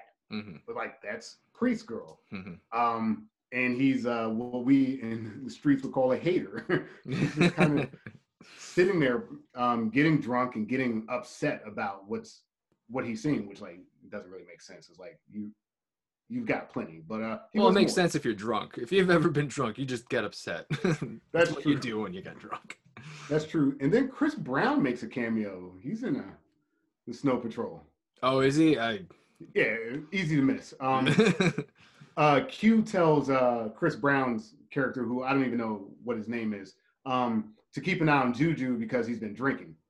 And um, once they get outside the club, like Priest is out there with Georgia and Cynthia, like his girls. Juju wants to start a fight, and Priest is like, "Come on, man." the hair, the outfit. You really want to do this? And he just starts kicking the shit out of Juju. Yeah. Outside the club, and uh, Juju goes to shoot him, and then uh, Priest, who's just just too smooth, Matrix style, Yeah. dodges a bullet. But it goes directly into the gut of a woman that just happened to be like leaving the club. And like Priest hands that woman a stack of money and says, Take her to the good hospital, not the one where they send black people normally, the good one. Which uh, I bet you didn't know that was social commentary too. Oh, I did not know that one. yeah, yeah. Um, I want to take a moment here because I'm getting excited about Snow Patrol. Okay. Say that this movie is um what we would call we talked about blaxploitation movies. This is what we would call like a hood flick. Um, it is a movie with really good production value actually, but uh, it's a movie that's basically like a street tale, the tale of a uh, a drug kingpin or something like that who has some either some sort of redemption arc or some plan to get out. Um, they're very common. Um, a good example of this type of movie would be like Paid in Full is a good example with Mekhi Phifer. But like I'm I'm saying all that to say that like this is um a very black film in a way that like it's not blaxploitation, but it's like uh the fact that you have Chris Brown, the fact that you have like a big boy who plays a character, um, the entire cast is like for the most part is black. Like it's it's a very um specific type of movie. Um so I wanted to kind of point that out. I don't really know uh, what to say about that other than like the director is um typically does like music videos and stuff like that. So yeah, like this is that. very much a movie that comes from the streets.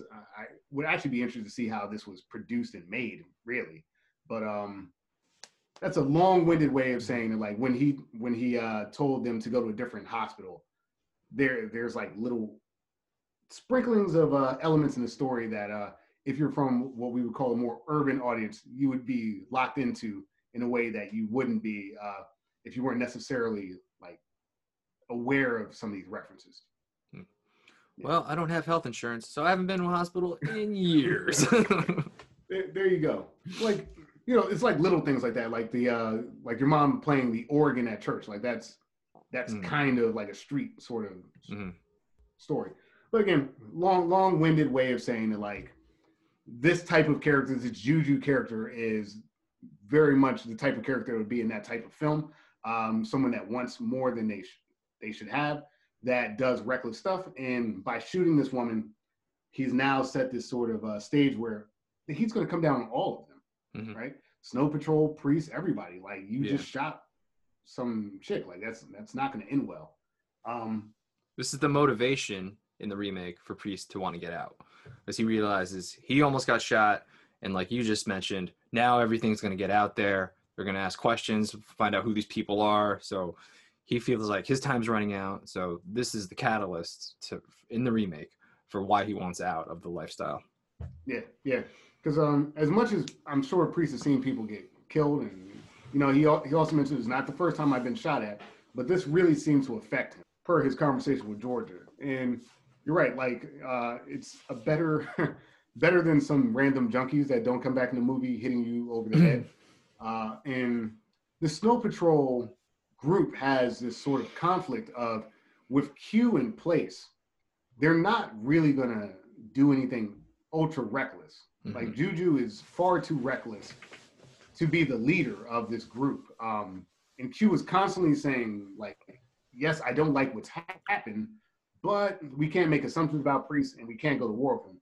And eventually, Juju's goal is to push them into that direction, um, to start this fight with Priest and Eddie, and to basically become the cocaine kings of Atlanta, more or less. So um, it's an interesting dynamic. Um, although I think it's really dumb that they're the Snow Patrol and they wear all white. yeah. Um, I was trying to think of do we really need this sort of rival gang like overall? Um, No. Just thinking, yeah, about their impact in the story. I mean, other than killing Cynthia, they don't really help the story really progress forward. I feel like it could have been sort of a combination, or you could have maybe merged them with the Mexican cartel somehow, or um, somehow the corrupt cops still. But I just feel like overall the inclusion of a rival gang like the Snow Patrol, all yeah, ultimately probably could have been consolidated somehow, um, just to change some things. So they didn't need to be in the movie ultimately at the end of the day because it's like you got that juju he's like the main focus and then his only motivation his only emotion is i want to kill priest that's like all he fucking talks about every fucking time you see him so he's a really one-dimensional character and he becomes the leader even though it's like I, I don't exactly know the hierarchy in Snow Patrol. Like, was he necessarily lined up to be the next guy? He seems like a pretty low, low level Yeah, exactly. He first seems like very low level guy because he couldn't. You're gonna get the girls, right? You know, if he if he was one of those top guys like Priest, he'd be able to get any girl. But he just seems like, well, I can't get any girls, so I hate all the guys that can get. Girl. He seemed like an incel. I'm not gonna lie. So, um, I it was just a little confused. Like, well, okay, so he's suddenly the leader. I know they talked about it a little bit, maybe before the shooting, but like, well, that's just you know we're just talking. we're we're not having a meeting about who's necessarily going to be the next in session. Uh, yeah, who's going to be the next leader. So, um, I don't know. It it it seems a little weak. Uh, I mean, it's fun to have a rival gang and to ultimately see them get their comeuppance. But you know, overall, I think it could have been consolidated because, uh, in addition to them, like the runtime is little bit longer in the remake. Sure. So I think um, we could have figured something out to make it a little bit shorter and not necessarily include the, as fun as they are, the Snow Patrol. Uh, I ultimately don't know if that they were necessary. I don't I don't think that they're a necessary element. Um, I think that really the only purpose they serve is to be kind of like the fodder for like action scenes. Like Yeah. um like the barbershop shooting scene is pretty intense. Um the uh the chase, like you mentioned, Confederate uh statues and stuff like that. There like there's a scene where they're basically um well Cynthia gets killed by the snow patrol. Um, because they, like you mentioned, put two and two together about the uh, the Freddy hit and everything like that. So it's like you get this wild like shootout, you get this wild chase scene through um through Atlanta. And I think it's because the movie wasn't like trying to do the Mexican cartel in Atlanta. I think that's a little bit although it's not that hard to pull off, I'm I'm not sure why they didn't just choose to do that. I, I, don't know. It, it's a strange inclusion. Um, I did overall enjoy the kind of the stupid rival gang, but like, yeah, I enjoyed it too, but it doesn't necessarily push anything forward. As Not- not even a little bit actually Yeah. like like not at all um uh even like the q character like perhaps if juju had betrayed q and that's how he got to the top Mm-hmm. Yeah. that would have made more sense but like it just Right. it- was a loose end that didn't have to be there at Right. all and you take them out of the movie it's the same movie Yeah. I mean, you brought up a good point though. They do have like the action scenes, like that chase was pretty intense. That was pretty cool. Like uh Priest is It was fun driving. uh Georgia's in the passenger seat. He's like, get the gun out, blind him. He fucking pulls like a fucking drift move. She's like got this fucking badass slow motion shot where the, the gun just aiming, shooting it at uh, Q that he can't see. So he crashes into a Confederate statue. Car explodes immediately. the statue's destroyed. It's uh, it's a wild scene. It's fun as hell, but yeah it was a really well produced scene i mean Yeah. like um the these two sort of like they're not Lamborghinis, but like these two sort of like sports cars, Yeah. Like drifting on the uh the Mhm. grass in the park and stuff like that. People running out of the way. Like it's a really good scene. Yeah, Um, you got uh, Priest car is black, and the Snow Patrol's is white, so it's visually pleasing just to see those contrasting Yeah. colors. And and uh Juju's car flips over for like no reason. Juju's car flips over so he doesn't die at that Yeah. that exact moment. basically. So I think one of the reasons why we kept saying we'll get to the Snow Patrol is because there wasn't really much to go over, but they have to be talked about. Like Yeah. they, they're- They're get a lot of screen time, a lot of screen time. lot of screen so you really got to talk about them. Maybe we should we go talk on. about the cartel. What's up? We didn't really talk about the cartel. We didn't talk about the cartel. We didn't talk about the cops either. I wasn't sure if we where we should go. I, I would say the cartel because to, to me it's sort of like the Snow Patrol, the Okay. cops. We could wrap that up pretty quickly. Okay.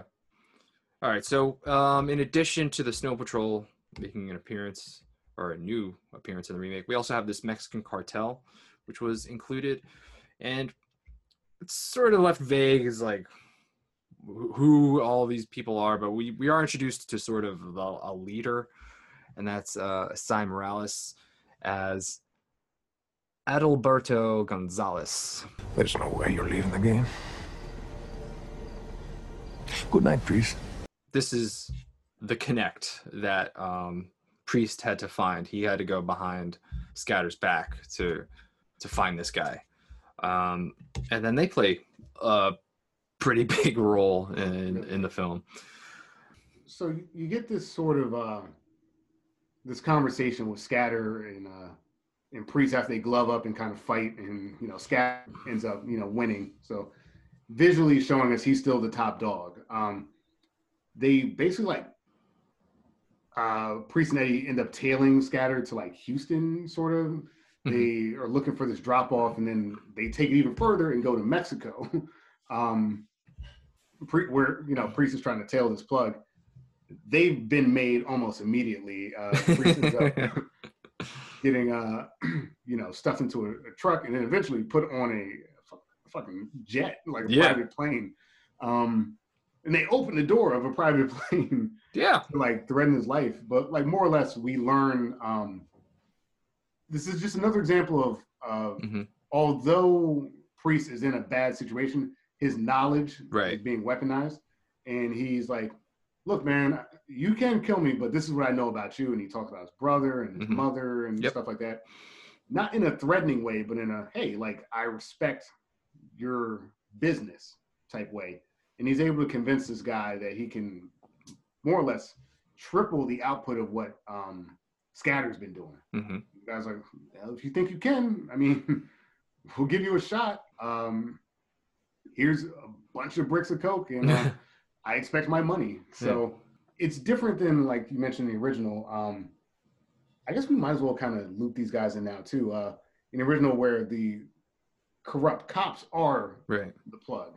Mo- Morales' uh, Mexican cartel brings an element of of menace and danger to the film that um, you know permeates. They like you mentioned, they do have a big role, but again, uh, this remake splits that that menace between so many characters. Uh, hmm yeah I guess to even talk about the cartel, it may make sense to bring up the cops now. Yeah, sure. There's a lot of cops in the original. Uh, when I looked at the cast listing, this was the only one on Wikipedia, so it's the only one I'm going to mention. Um, so we have Sig Shore. Uh, he's billed as Michael Ri- Richards as the Deputy Commissioner Reardon. This is the guy whose name was in the folder when Scatter handed it to Priest. What else can you do? You're making more goddamn money than you ever made in your life. You just want to be another two-bit black junkie. In the remake, we only really have two cops they focus on. That's Jennifer Morrison as Detective Mason. Eddie, most of your texts and calls are to this guy. Can't be your boyfriend. You got way too many pussy pics to be on the down low. What is he, your connect? No, no. See, you're not connected. It's your boss, right? and Brian F. Durkin as Officer Turk Franklin. He's the one that killed Freddy. They see me rolling, they hating. Yeah. These are our corrupt cops.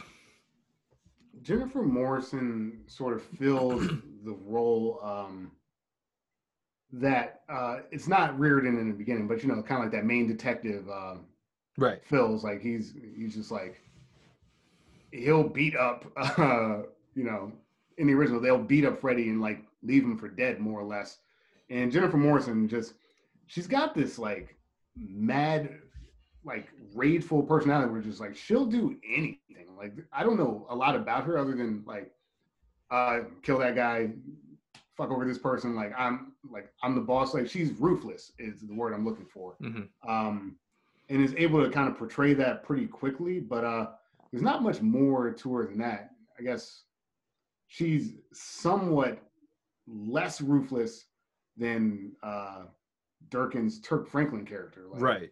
Yeah. If I guess if you had to put like the good cop bad cop dynamic to these two corrupt cops, she's Yeah. sort of the good cop just because she didn't kill the other guy, and she's sort of like, in a weird way, kind of trying to relate to Priest. Like, you think you think this is bad? I gotta work with him all day. Like she's like sort of throwing out like weird quips like that.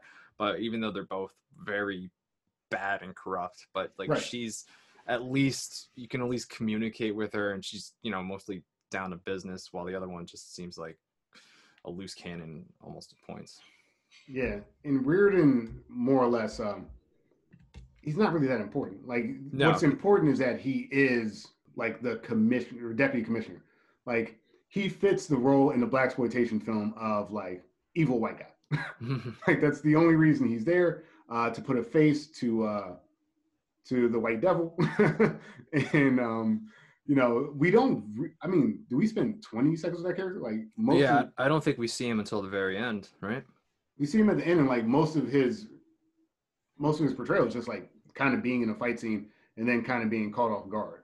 Yeah. So there's not much there, but uh, no it's more of the, like this he's he's kind of like this presence like they, they're talking about him you don't actually see him he's kind of like the wizard of oz it's like well there's this guy and he's at the top and uh he's gonna make your life miserable if you don't do what we want you to do so and we're not supposed to know about him or we don't know much about him because priest is not supposed to know about him but because he got all that information from scatter he knows everything about him. Right. so, so I think that's why we don't really see him in the original because Totally. the main character's not supposed to know him. Totally, and, and it's effective, right? Like this, this idea that um, this guy that just like he's running your life. You you will never even see him, but he's got uh, you know he's pulling all the strings. Mhm. Um, the detectives coming into the equation uh, in the remake, it's another one where like you could take that out too. like like you you don't need to have the scenario to then have to wrap up, right? Like um. Mhm.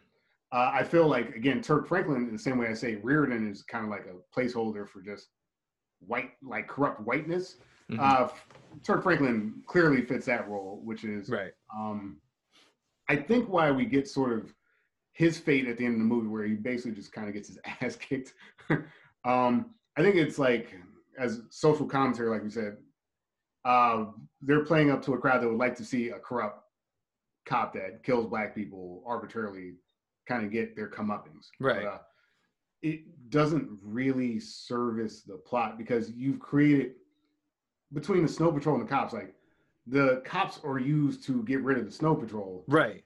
and then something else is used to get rid of the cops, right? So it's like it offsets, like the like in the equation x plus y equals z. you also have x plus a, which equals zero, plus b, which equals zero, equals z. Like there, there's just, um, I would say this is my one complaint. They they serve no real purpose, um, narratively. Um, you get some cool scenes out of them, but like it, it's kind of pointless, and it, uh, we don't need them in a movie. Yeah. Now that you're talking about it, I guess they are less important than the Mexican cartel thing. You could have just focused on could have just focused on the cartel for the rest of the movie, pretty much, because I'm just trying to think of what they actually add. And uh, the only thing I can think of is like because they're the only way you can get rid of the snow patrol. That's the only reason you really. You could do that for shootout too. Yeah. you know, like what they do is uh they're cops, right? Like the original had cops, we have Right. cops here. Yeah. They're corrupt. Um they are the reason Freddy dies. Um so like we're still tethered to this original in that way. Mhm. But all they're doing is skimming money from priests. Right. Like that's all they're doing. And I Mhm. guess at one point they like steal his drugs, thinking that like they're getting over on him, Right. but they're not. They're actually kind of playing in the priest's Right. plan. But like again, they like I, I actually think that they're in terms of portrayal, I think they're strong characters. I just think they're Mhm. pointless. to- Yeah, no, now now that I'm thinking about it and you're saying, yeah, they do not really do anything to drive the story forward because they were the connect in the original. That's how we got our drugs, so they're absolutely essential. But we already got the drugs Right. in this one, so um, and the consequences of working with them aren't really affecting anything. Yeah, we lost Freddy, but that was even before they started working with them, and they just helped us take out Snow Patrol, who we also said wasn't necessary for this movie. So uh, yeah, um, yeah, I wow, I didn't I didn't think about that until now, but Yeah. yeah, it's a good point. They really could have just focused on the Mexican cartel. They could have. Um, the movie, I think, is trying to go for like scope um, and scale in Yeah. a way um, that I do appreciate because the original Mm-hmm. movie is lax in it. Like I, as I watched the original one, I was like, "There's really not much to this story." Um, Mm-hmm.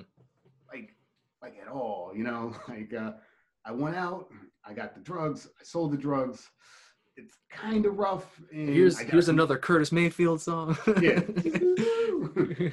Just in Yeah. case you didn't hear it the first two times, let's get it. that bass line. Dun, dun, Um, you're my friend, you know me.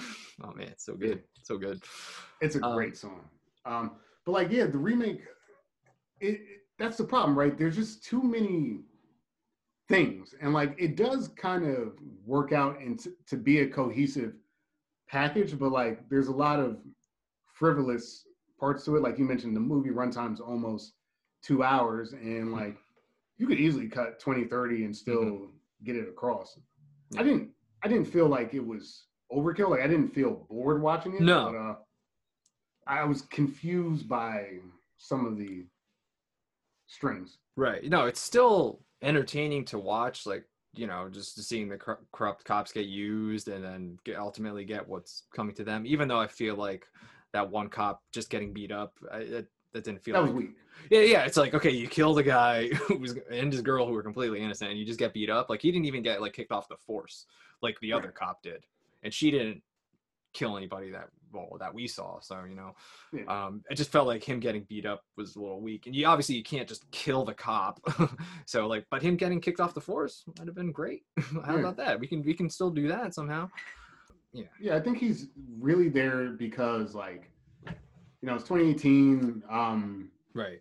Clearly, I mean, from the 70s movie is commentary on police in the black community and like how they're doing, which we know is true. Like between like like the Iran Contra thing, like crack and stuff like that. Like there, like there's a long history of police corruption and its influence on the black community, which has still like reverberated to the fact that in 2018, uh, a, a movie that like would still have commentary about police corruption in the black community and like I think that the scene though frivolous and kind of like like you mentioned it's not really satisfying to to anyone that wants like actual justice for what happened to Freddie but like I think it's for the artists that made it I think it was their attempt to kind of like say this is what we wish would happen to people that do this type Right. of thing to us I guess but Mhm. uh But wouldn't you want him kicked off the force too? Like, You- yeah, you would want that. Just saying, like, you got one cop arrested. Why not? Why wasn't that a package deal? They could have easily both been arrested. Right oh yeah, there. totally, totally. I think that um yeah, because they introduced this I'm a hero cop element in a way that like doesn't make sense. Right. Yeah, yeah. And you didn't. You didn't have to. You could have. You didn't have to say the cop was a hero. Like, I, cops. I didn't think he was a hero because he shot the guy, right? Like they, they were calling him a hero because he because he shot Freddy because they, they were calling him hero cop on the news after that Sure. happened. So that was one of the reasons he was yeah, called a yeah. hero. I guess though, like like you said, like um he could have just been arrested, right? Like, He could have just been hero- arrested too. Yeah. His hero thing doesn't make sense. Um, but uh, you know, the director, like I mentioned before, uh, his his background tends to be more like music videos and stuff like that. I don't know how many other films he's directed. So like to me, this feels like this is a narrative that could fit in like a music video, right? Like the guy comes back and he like beats up the cop and he walks off and now he's in a boat, you know? like, now he's in a boat. yeah.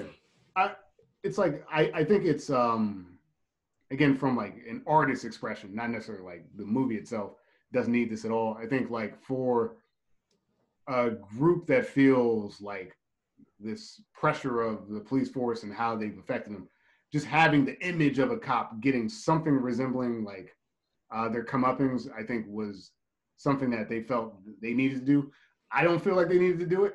but, uh, hey man, if you got a multi-million dollar budget and you can beat up a cop in your movie, go ahead. you know, if, if if you're that upset about the police, sure. Like, but um, in terms of the plot and the narrative, no, stupid. I think I mean at this point we might as well talk about the endings because I think cleaning up the loose ends uh, is basically the ending, and I think they're like going through how much they have to go through to clean up the loose ends in the Right. remake. Could, we could go on for quite a bit, I think. Yeah. So should we start with the original ending then? Let's do that. That's Okay. easier.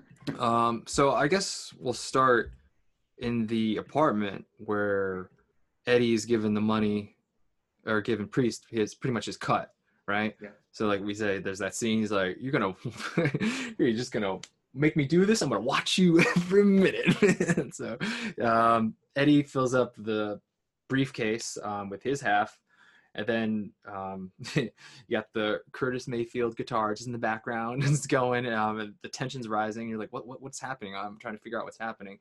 Priest makes it to the elevator. As soon as he gets to the elevator, Eddie's already on the phone with the cops, just telling him like he's out. You, you gotta do something because he's out. Uh, the elevator stops on a random floor. Some bag lady comes in, uh, but it's not a bag lady. It's Georgia, and they do the old switcheroo right there. So he has a random briefcase while she has the actual briefcase full of the money. He leaves the building. The cops see him right away, pretty much, Mhm. and he gets taken away. They're at some dock or something, sure, um, where all the cops are there, and this is where we finally see see Reardon, finally, and um, they're like, "Well, you're not out. You don't get to just decide you're out. We say when you're out." This is when he kind of is more like um, the priest in the remake because he's like, "Well, I know about you. Let me tell you about you." Well, first off, well, Well, first, there's a fight. First, there's an awesome fight. I didn't want to skip over that. a super awesome, super slow motion fight where everything is in slow motion. It is fantastic.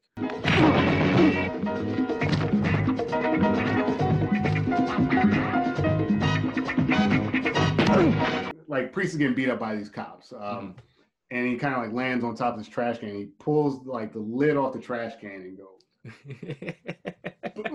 I mean, like literally, it's like that in the movie. And um, you just see the guy take the hit, and he's just like his face is bleeding. He's like, oh, yeah, blood all over his face. It was so good.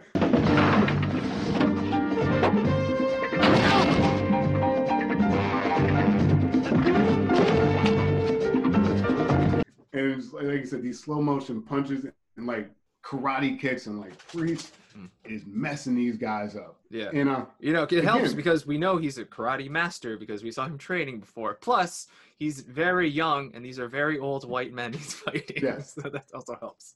Yes, and w- what's great about this scene is that, like, um, in its own way, this movie has established that, like, there's no repercussions for police officers killing black people in this movie. Um, Freddie dies.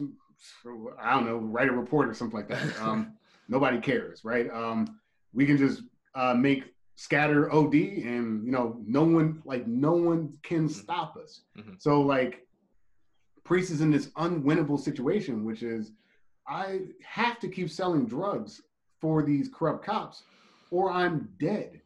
And in this situation, he's fighting back, and he's got the his his ticket out because you know after he uh, basically overtakes everyone, Reardon gets up and I believe puts a gun on him, and he's like, "All right, Reardon, okay." And uh, now we're at that part you were talking about. Yeah. is- he uses some pretty aggressive language. Well, you, if you remember it, go ahead by all Yeah. means. Well, he's like, um, uh, Reardon's pointing a gun at him, and, and he's like, uh, you know, more like, that's enough. And he's like, nah, I'll tell you what's enough, uh, Reardon. Yeah, I know your name. I know your name. I know about your wife and your two kids and your, your son, who I guess is gay or something like that. oh yeah, he does use some aggressive Uh, language there. Necessary. and then your Daughter, daughter with her thick legs or something. yeah. yeah, and the violin lessons or whatever. Like, I don't know. He knows way too much about him. He's like, and he's like, not only do I know about your family, I took out a hit on your family. And I didn't use black guys. I used good old fashioned white killers. yeah, white killers. God damn. He he uh, hired mafia guys to basically take a hit out on um Reardon in case he died. And Reardon's like, uh, with what money? You don't have a hundred thousand dollars for a hit. And he's like, I've got your briefcase right. Uh, it's empty. this drug dealer, kid from the street, nothing going for him, uh, chip stacked against him, not only gets free reign to kick a bunch of white people's asses, they're also cops. So you get double white people ass kicking points. And he's so much smarter than them that he took out a hit on him, and they can't do anything. He's like, you know what? If you touch a hair on my pretty head, uh, you, you'll finish. And it's just like, whoa, man. And he, he gets out, drives off, gets his own car, and drives off into the uh, the sunset. And he's like, yeah, man, I thought of everything. the, you know, does it hold up uh, against like real scrutiny? Maybe not, but like, it's a great ending. It, it's it is what um, does make blaxploitation work to an extent. You've got a guy that's able to live outside of this sort of corrupt and racist system, and like through just being like we said this before during like guess who like an Idris Elba type, like a super black guy, like um, someone that's able to think of everything, someone that's able to always get the girl, someone that can kick your ass. Uh, he's got money, he's got um, freedom in that way. Like here he is. I just took out Whitey, man, and I'm gonna go, you know, get myself out of the game. It's a great ending. The only thing, I guess, because we're talking about how the, we're gonna talk about how the remake ties up every loose end. The only thing out there is, um, you have no idea what happened to Eddie because you know Eddie betrayed him. So is he gonna go back, get his revenge, or is he just gonna be like, you know what?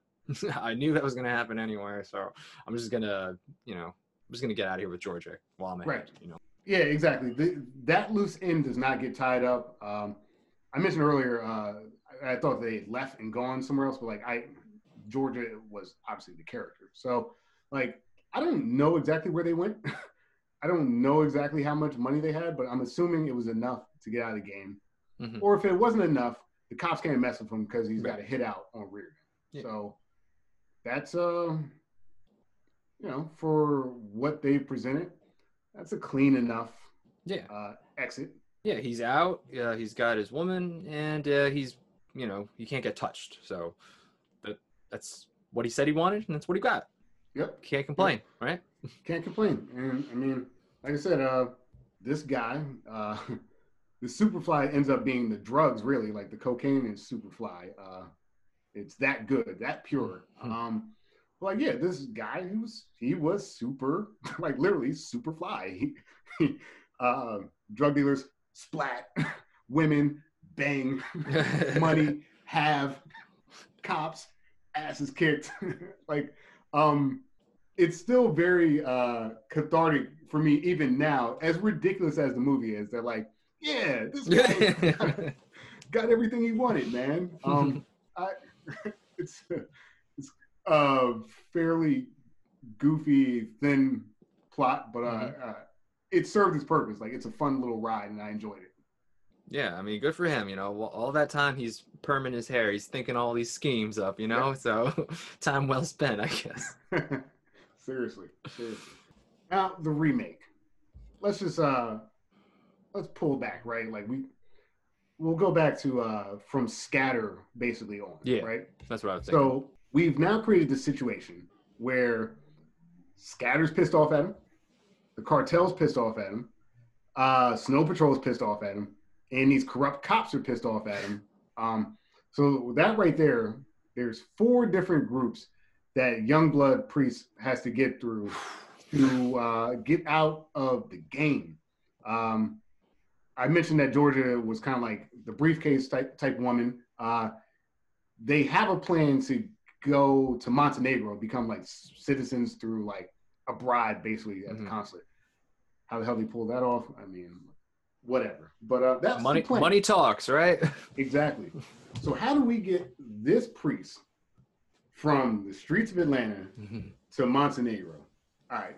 First, we got to deal with Scatter. Scatter knows that you've been going behind his back and going to his plug, right? Mm-hmm. So he smartly loops in the plug. Dumbly, as we talked about earlier, turns out the plug is mad at Scatter because he's been skimming. They kill Scatter. So mm. boom, boom, boom.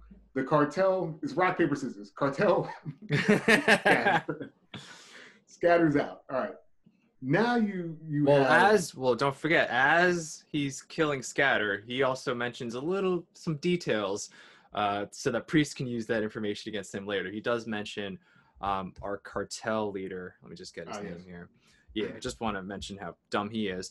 Uh, so Gonzalez, let's just call him. He has a brother. Well, he has a weird family dynamic. Like, kind of like this mother. We kind of mentioned that before. Uh, Priest says like, "There's something about your mother." Like his mother likes his brother better than him. But right now, his brother's in jail, and that's kind of how Priest got all his information because he has guys in prison too, so he knows all about Gonzalez brothers and their whole family ordeal. And uh, as Scatter is being put in this eco-friendly cremation machine. Yeah. Um, he also mentions that yeah, I'm the reason my brother's in jail. I put him there. I put him away. Blah blah blah. Look at me. I rule. Right. That comes to bite him later on the ass. But go on, Reggie.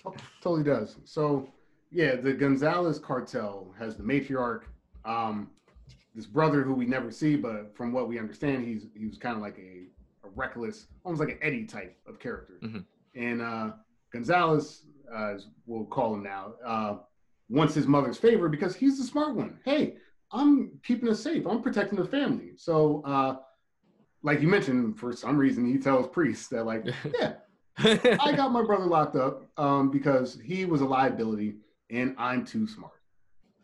Okay, so Scatter's gone. Um, he's smart. um, Priest is uh, still in his situation. So Priest gets back and realizes now, because first he got shot at uh, outside the club. That was a come to Jesus moment for him. then uh, he watched Scatter get murdered. That was another like, oh man, this is getting too crazy. So when he gets back to the states, he still has a bit of a snow patrol problem. Um, Juju um, is coming after uh, him still. Juju, like you mentioned, his singular focus is to get rid of Priest because he doesn't like him for reasons that are loose. Juju and gang come to Youngblood's house, shoot shoots up the house, um, shotguns his girlfriend Cynthia through the uh, ceiling, um, and she's bleeding out. She's clearly dying because like, parts are outside that are supposed to be inside of her body. Um, and Youngblood's like, hand me uh, some rags and those bottles of liquor. We're gonna burn down this house with the uh, with the snow patrol in it, um, which sparks that uh, that scene that you're talking about where they drive their cars through Atlanta, um, trying to escape. So in that drive uh, driving action sequence, we kill off Q, the snow patrol leader, but we still have a Juju problem. Youngblood now recognize that like, okay, Scatter's dead, Freddy's dead, uh, the cartel, the cartel's after me, Snow Patrol's definitely after me, and these corrupt cops are giving me a hard time. So we still have that problem. A character we didn't really talk about, but like uh, um, Big Boi, the rapper who plays like Mayor, I think his name is Mayor Jenkins. Don't quote me on that. But like uh, he's a sort of a corrupt mayor.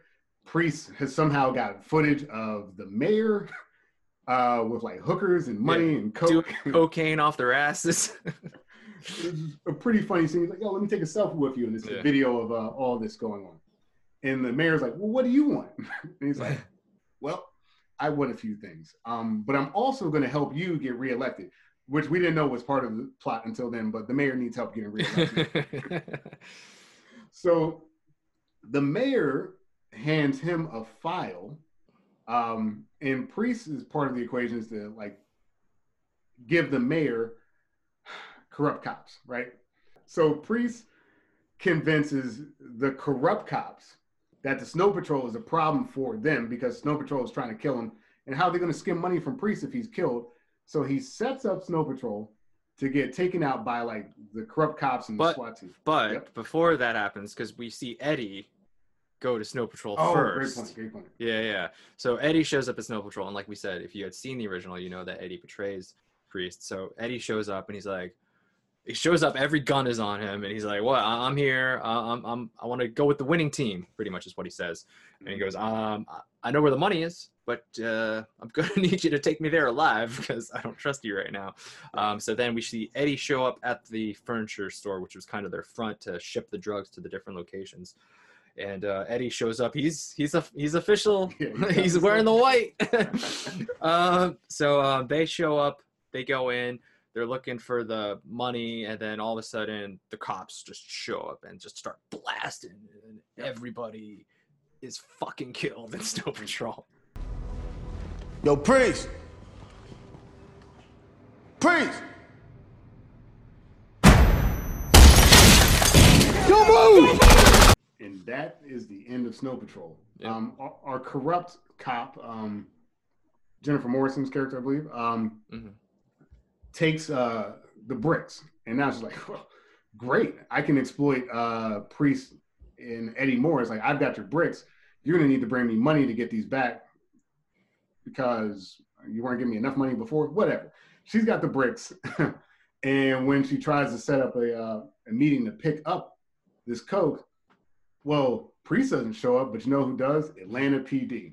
So the police department um, picks up this corrupt cop, and she's like, now um, the mayor can campaign off the fact that, like, look, I'm cleaning up police corruption.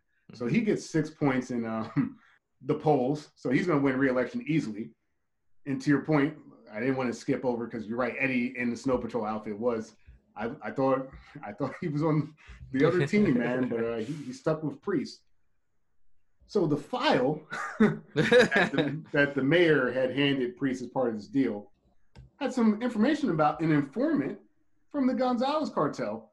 Turns out there was a, a file about this guy who told him his brother to get him out of the picture so that his mother would like him more in the cartel.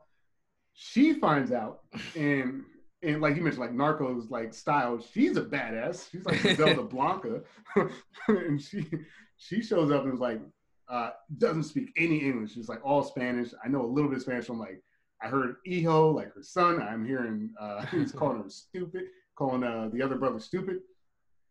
Straps this guy to a fucking uh, like gurney, basically puts him in a cremation machine alive, eco-friendly, eco-friendly, and then you know he's dead because you see some blood goop come out of the eco-friendly uh, cartel thing. So that's the cartel problem because I don't think she knows or cares about priests. So we took him out, or maybe he traded that information for his freedom. It's like um, we don't necessarily know that, Yeah. but there goes the cartel. Mhm. So we scattered dead because the cartel killed him. Rock paper scissors. Um, the cartel gets trumped by the mayor's file. The mayor, who's not really after Priest, but gets to trump the police. Um, the police also trump the snow patrol. So in this crazy negotiation deal, uh, Pri- Priest is taking care of Scatter by accident, the cartel on purpose, um, Snow Patrol sort of by accident but on purpose, um, the corrupt cop through the mayor, and um, that that's all the loose ends for somehow. Uh, oh, except for one more cop who we already talked about. Yeah, what do you got? Well, I was, I was just gonna mention that one cop Oh, yeah. that just fights with him. Oh yeah, but yeah, but one more cop who, uh, the hero cop that we described, and as we already mentioned, he doesn't put him away. He just kind of beats him up uh, mercilessly, um, breaks his arm, uh, batters his body, and just kind of like walks away. You know, um, you would think there would be dashboard cam, so I don't know how that worked out, but uh, okay. but no, it was, it was an interesting scene. You know, uh, he takes the cop's gun and he's like, "I'm not gonna shoot you with this gun. Square up, bro. Let's go." Yeah, yeah. um, you get a Rocky Five um, street fight. I didn't hear no bell. Touch me and I sue. and then the movie um, more or less ends with Youngblood priests in Georgia on a super yacht in uh, Montenegro, and he's like, "Yeah, you know, I guess I took the American dream with me." um, he calls Eddie on the phone so that we know they, they're still friends, and he's like, "Yo, Eddie, man, there's still space for you." Eddie's like, "Why would I leave now, baby? I'm on top." he's still playing dice but he's got a nice fur coat. Um, that's not white. It's a uh, it's a like a black or brown fur coat. So you know he's still boys with Youngblood priests. Um, and yeah, I mean, look, he's sipping priest is sipping champagne in Montenegro. He's out of the game and he's got no worries. The end. it's, it's a lot. It's a lot It's to take lot. in. Lot, and it all kind of happens almost like right on top of each other. Yeah, like back to back to back to back to back. Yeah, it's pretty crazy. Like we said, a lot of those plot elements, a lot of these people didn't have to be in this movie, and because you introduced them, you did have to tie every loose end, and they somehow did. You know, so kudos to the movie for somehow I've- I've tying everything worse. together. Yeah, yeah, I've definitely seen worse. I mean, you could have easily left some things unanswered, but they were like, nope, we're going over everything. Stay on board, man. So, you know, good for them for being able to tie up everything, but again, we didn't need all these different elements is at the end of the day. Because like the mayor is kind of like a funny character that doesn't need to be there. Mhm. Um, he's introduced loosely in like the gallery scene, and you can tell in that scene that he has like a penchant for like uh, He's a- he's a womanizing. yeah, he's a creep. He's just like trying to grab George's ass right there. It's like, all right. But you know, if you do a movie in Atlanta, that's kind of like um, because again, the director, uh, director X, is a um, is like a rap guy. So like, look, you you got rappers like Chris Brown was in the movie. You got Big Boi. So if you're in Atlanta, Big Boi is like rap royalty out there. So yeah, let's give him a spot in the movie for uh, the rap crowd. Um, he does a good job of being a kind of sleazy, corrupt mayor. Um, the cartel thing, you know, it's just it's just there's a lot, right? Like you mentioned, and it does all wrap up clean enough, but like I, I less. Like mm-hmm. you could take out one or more of the elements and still get the same story. Yeah, I agree. I mean, not to say it wasn't fun because Oh, it, it certainly was enjoyable and it was it wasn't boring, but it was just it's a lot to take in, and your movie's a half an hour longer than the original, and didn't have to be. Yeah, that, that's really what it comes down to. Is that like I sure I appreciate the uh, the film doing what it did, but um, it's like I can't specifically complain about any one element because there was enough there of each of them that I enjoyed. Honestly, my least favorite group were the corrupt cops, which I felt like were only there because because of the original. The, the original. Yeah. Um, everything else kind of fit into its own kind of mold in the story, and like, you know, killing the uh, an unarmed Freddy and skimming Coke wasn't like really that influential because ultimately, if you're talking about the original, Priest is stuck with the cartel the way that Priest was stuck with the cops in the original. The cops in the remake, he's not really. I mean, they're there and they are a problem, but like they're far less of a problem than the cartel. Mhm.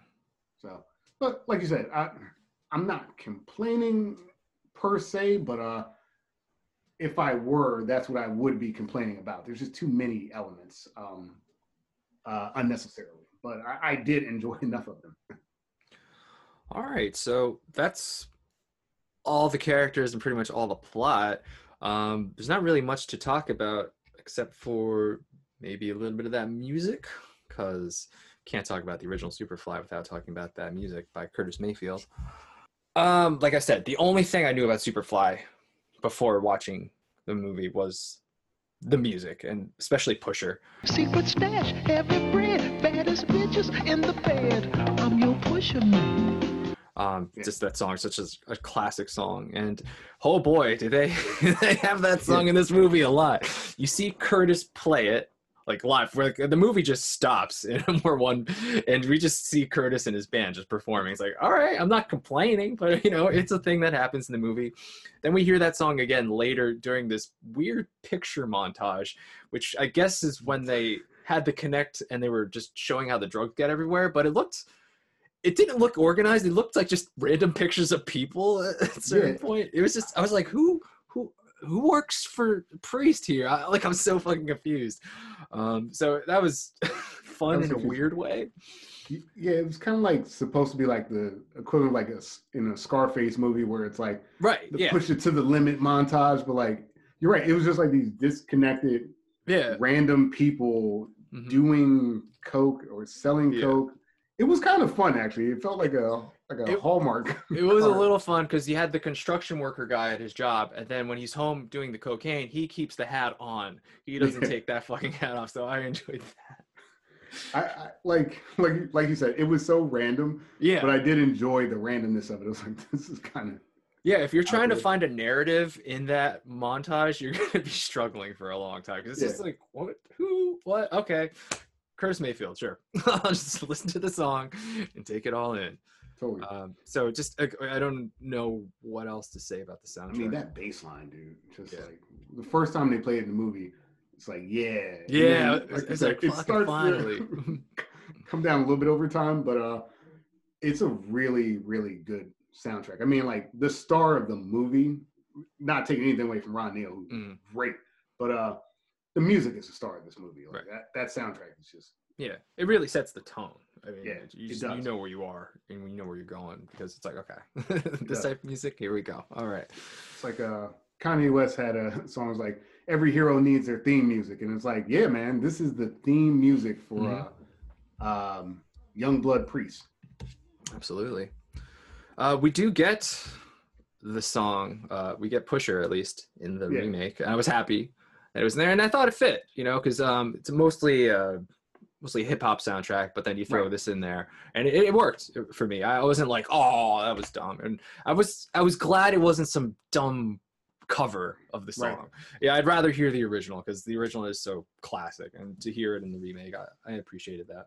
Yeah, like if they were gonna do a hip hop version of it, like maybe like you could use like Ice T's Pusher, which like effectively sampled that song um back in the day. But like, no, I'm glad they just went the original. Um Mhm. they didn't hit it over the head, right? Like they only used it like once, and then everything else was just more Right. modernized rap music. Um that worked well. As much as the original probably overuses that song, the soundtrack is much more memorable of the original versus the remake. Right. The music was good, but it was background. Yeah. It was like in the original, that music is just like hits you like right, Right. over the head. Yeah, it, yeah, like you said, it's like a character in the movie. It really much. is. uh, and it's because it's all Curtis Mayfield. It's like like the same style throughout the whole Mhm. film, right? All these different songs that he wrote for it, as opposed to the remake where you have a bunch of different artists. And I'm not too big on rap. I don't know. I didn't know any of the songs that were they were uh, playing throughout the movie, except uh, Pusher when I heard that. So Yeah. and obviously Ridin' when uh, the cop was singing. uh, I, I knew that one. that was cracking me up. So. yeah, that was funny. But uh, yeah, like even um, I don't know the names of each songs, but like that kind of like the song at the beginning of the movie. The hook is basically like uh, you know, he's like, I'm a ghetto child, blah blah, blah trying to get over like that. Like everything in the the Curtis Mayfield soundtrack felt like it fit with um the narratives that they were trying to tell. Mhm. Yeah. And um, you know, there are hundreds, thousands of blaxploitation movies. I think the real reason that this one has permeated what is that music. Like, right. Absolutely. It's the cream of the crop uh, in terms of music that came out of that period. that's all I have to say about that. Um, any other points that we might have missed, or anything you just want to make sure you go over? No, I think I think we got it. I mean, really, for me, just hitting the point that um, the remake probably overextends itself at times, right. um, and that the original just has a rocking soundtrack. Like those are the two uh, quick hits for me. Fair enough. All right. Well, it appears we are at the end, Reggie. So here it is, our verdict. Reggie, should the remake of Superfly exist? Yeah, so I remember, like I was saying before, that I saw the trailer for um for the Superfly, and what struck me was again kind of like the original film was the hair, right? Like I'm looking at this guy, I'm like, okay, that's an interesting take on that, like '70s kind of like pimp style haircut. Um, the production looked good and uh, it looked like a pretty slick movie. And as I watched it, I was like, huh, you know what? This is a surprisingly, uh, in my opinion, well produced um, film. Uh, the storyline was cohesive. The actors, maybe the lead was, um, I think he was okay. He was a little bit stiffer than I kind of wanted from him, but uh, he, he got the job done. Trevor Jackson got the job done. I never felt at any point in the movie that I was bored. I never felt like that the elements that they had introduced were like so frivolous that they that it was making me not want to watch the movie. I, I just felt like it was a very competent remake that really figured out how to take elements from its original source material and modernize it. And it did its own thing, told its own story, subverted some of my expectations with Eddie, fleshed out some of the women characters in the movie. And uh, yeah, I just thought it was like, didn't like blow my socks off, but like it was a very competent, good remake that actually like tried to tell that story with more detail. Um, so I appreciated that. So I would say uh, the remake should exist, and um, you know, if someone's interested, I would recommend it. If you're interested in seeing like the continuation of Superfly, um, so yeah, it should exist. Yeah, when uh, I was gonna watch the remake after watching the original, I was just thinking like, how are they gonna do this? Because it's so 70s soul, right? It's just like it's so like in the movie. It's like, how do you do this modern? Like, how do you how do you make a modern take of it? Like, do you still like have that kind of soul flavor, that Curtis Mayfield style? And I think they were able to really find their own footing with it. Um, like you, I wasn't really bored. Um, I always say, man, if you're gonna make a remake longer, you better make it good and interesting because I'm gonna be watching the clock. And I didn't find myself watching the clock too much. Um, they threw a lot into the pot, uh, but it was interesting what they did with it. And sure, they could have cut a few things here or there, and then when you say it out loud, oh yeah, that does seem kind of stupid. But overall, I did find myself enjoying it, and um, I think some parts I definitely enjoyed more than the original, just because the original was just like it's it's really gritty. And um, there's a lot of just like they just they focus on that soundtrack so much, um, which isn't necessarily a bad thing, but like some parts I just got a little bit bored. Um, we didn't talk about this, but um, I wanted to talk about just the locations because the original takes place in Harlem and the remake takes place in Atlanta, but it goes beyond that scope because we have to go to Mexico and then they even show other locations. So it's it's a bigger uh, movie. It has a bigger feel to it overall, and I like the performances in the remake. Um, yeah, I thought that what they did with the priest, um, Trevor Jackson's portrayal, I thought it was absolutely fine. Um, the hair, it's not as wild, but it's still like catches your eye. And It's like that's some that's a pretty hair, man. like I, I, I keep looking at that hair.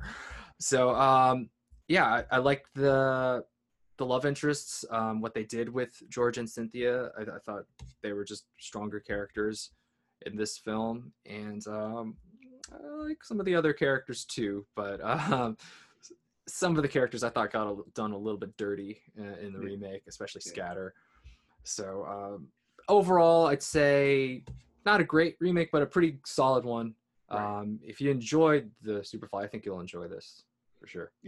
Yeah, for like kind of like um, drug kingpin getting out of the game story, like right. It's pretty like hits all the cliches that you would expect. Mhm. Um, I mean, even like the cartel itself is like it's just such a Right, right. Well, let's just we got the drugs from Mexico. Oh, okay. Okay, yeah, yeah. um, you're right that location uh, we didn't get to talk about, but like Harlem in the '70s had its own vibe and feel. Yeah. Um, I think it really captured that grit of Harlem I think- in the I think it did, 70s. too. It's because, like we said, there's a lot of chase scenes, so there's a lot of exterior shots of just Harlem, and it Yeah. Captured it really well in that original film. yeah, I, thought that was really, really well done. Um, and just like they, they kind of like captured that sort of concrete jungle, you know, down and dirty in the streets Mhm. feel, which is actually really impressive given um, Yeah. the type type of film. And the remake, you know, like smart. Atlanta was a smart place to to base this film because, uh, uh, again, kind of like a, a more urbanized, like modern city. Um, there's a lot of uh, you know black influence in the city. Um, you know, it just felt of the time. So, like you mentioned, it's not like it's not that great of a of like a movie, but it's not a bad movie. You know, it's kind of Right. like in that C tier of like, yeah, this, this is fine. Got nothing to complain about, and I'm, I'm glad I, you know, I wouldn't take back watching. I was like, yeah, that was fun. Yeah. Um, so yeah, I, I enjoyed it, and uh, my one big beef with the original was that as I was watching, I was like, this is flimsy. Like, Yeah. there is not much holding this together. So uh, I'm glad the remake fleshed it out, and I think they, uh, for for the most part, uh, hit their goal. Yeah, because I I've known about Superfly, and like I said, it just had that Curtis Mayfield in my head. I think it was a tall order to do a remake of that because it's just such an iconic character in film, and I think they pulled it off pretty well.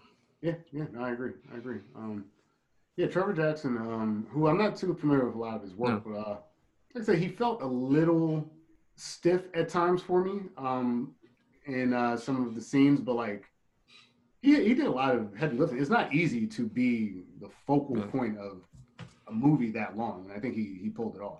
Well, you think about this, like he's trying to keep a low profile, right? He doesn't want to be seen, so he, he talks really quiet, um, which is I was fine with. And then, um, you know, he's more of a man of action. He's not going to threaten somebody by just yelling at them. He's gonna he's gonna just just act. So I, I was fine with uh, sort of his quiet, held back portrayal. Yeah. I- I know you brought up the scene uh, at the shooting range. I just wanted to shout out too that like his outfit at the shooting range was fire. he had like the golf pants and uh uh that were fitted and I think like some kind of black sweater. I was like, this guy looks great. it's like if you're gonna be a murderer, do it in style. Yeah, man. I'm gonna try to fashion my hair after him, man. yeah, it's, I think my hair's pretty thick. I can do that. Um, no, I'm, it is I'm gonna try to go the other direction. I'm gonna have to like perm this out. like- nice. oh man, cool man. Yeah, uh, enjoyable film. Even though, like I said, half hour longer, but it doesn't really feel it. So, Yeah. do yourselves a favor if you haven't seen either film, definitely check out both of them. Yeah, yeah, totally. Um, what do we want to do next time? That's a good question. I saw a movie on HBO that was a remake. I didn't see the whole thing, but um, Sam was watching it. And I was like, oh, wow, they have a remake of this? It was The Witches. I don't know if you wanted to do that one. I don't know if you're familiar with that one.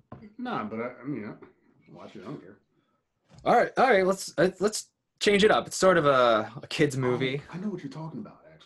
Right, with Yeah, the they turn to yeah okay. So uh, let's change it up. Let's we just did uh blaxploitation. Let's go to a children's film. I guess yeah, that's certainly a change. Um, so I was gonna check out chart the. works. uh, I think we should check out the Witches. I saw it. It's on HBO. Uh, so it looked interesting because uh, Sam was watching it. And I was like, oh, I want to watch it, but I feel like we're gonna do it for an episode, so I don't want to watch it at the same time.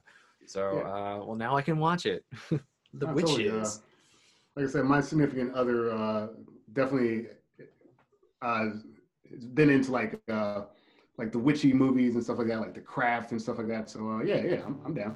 Cool, cool. All right, so next episode is The Witches.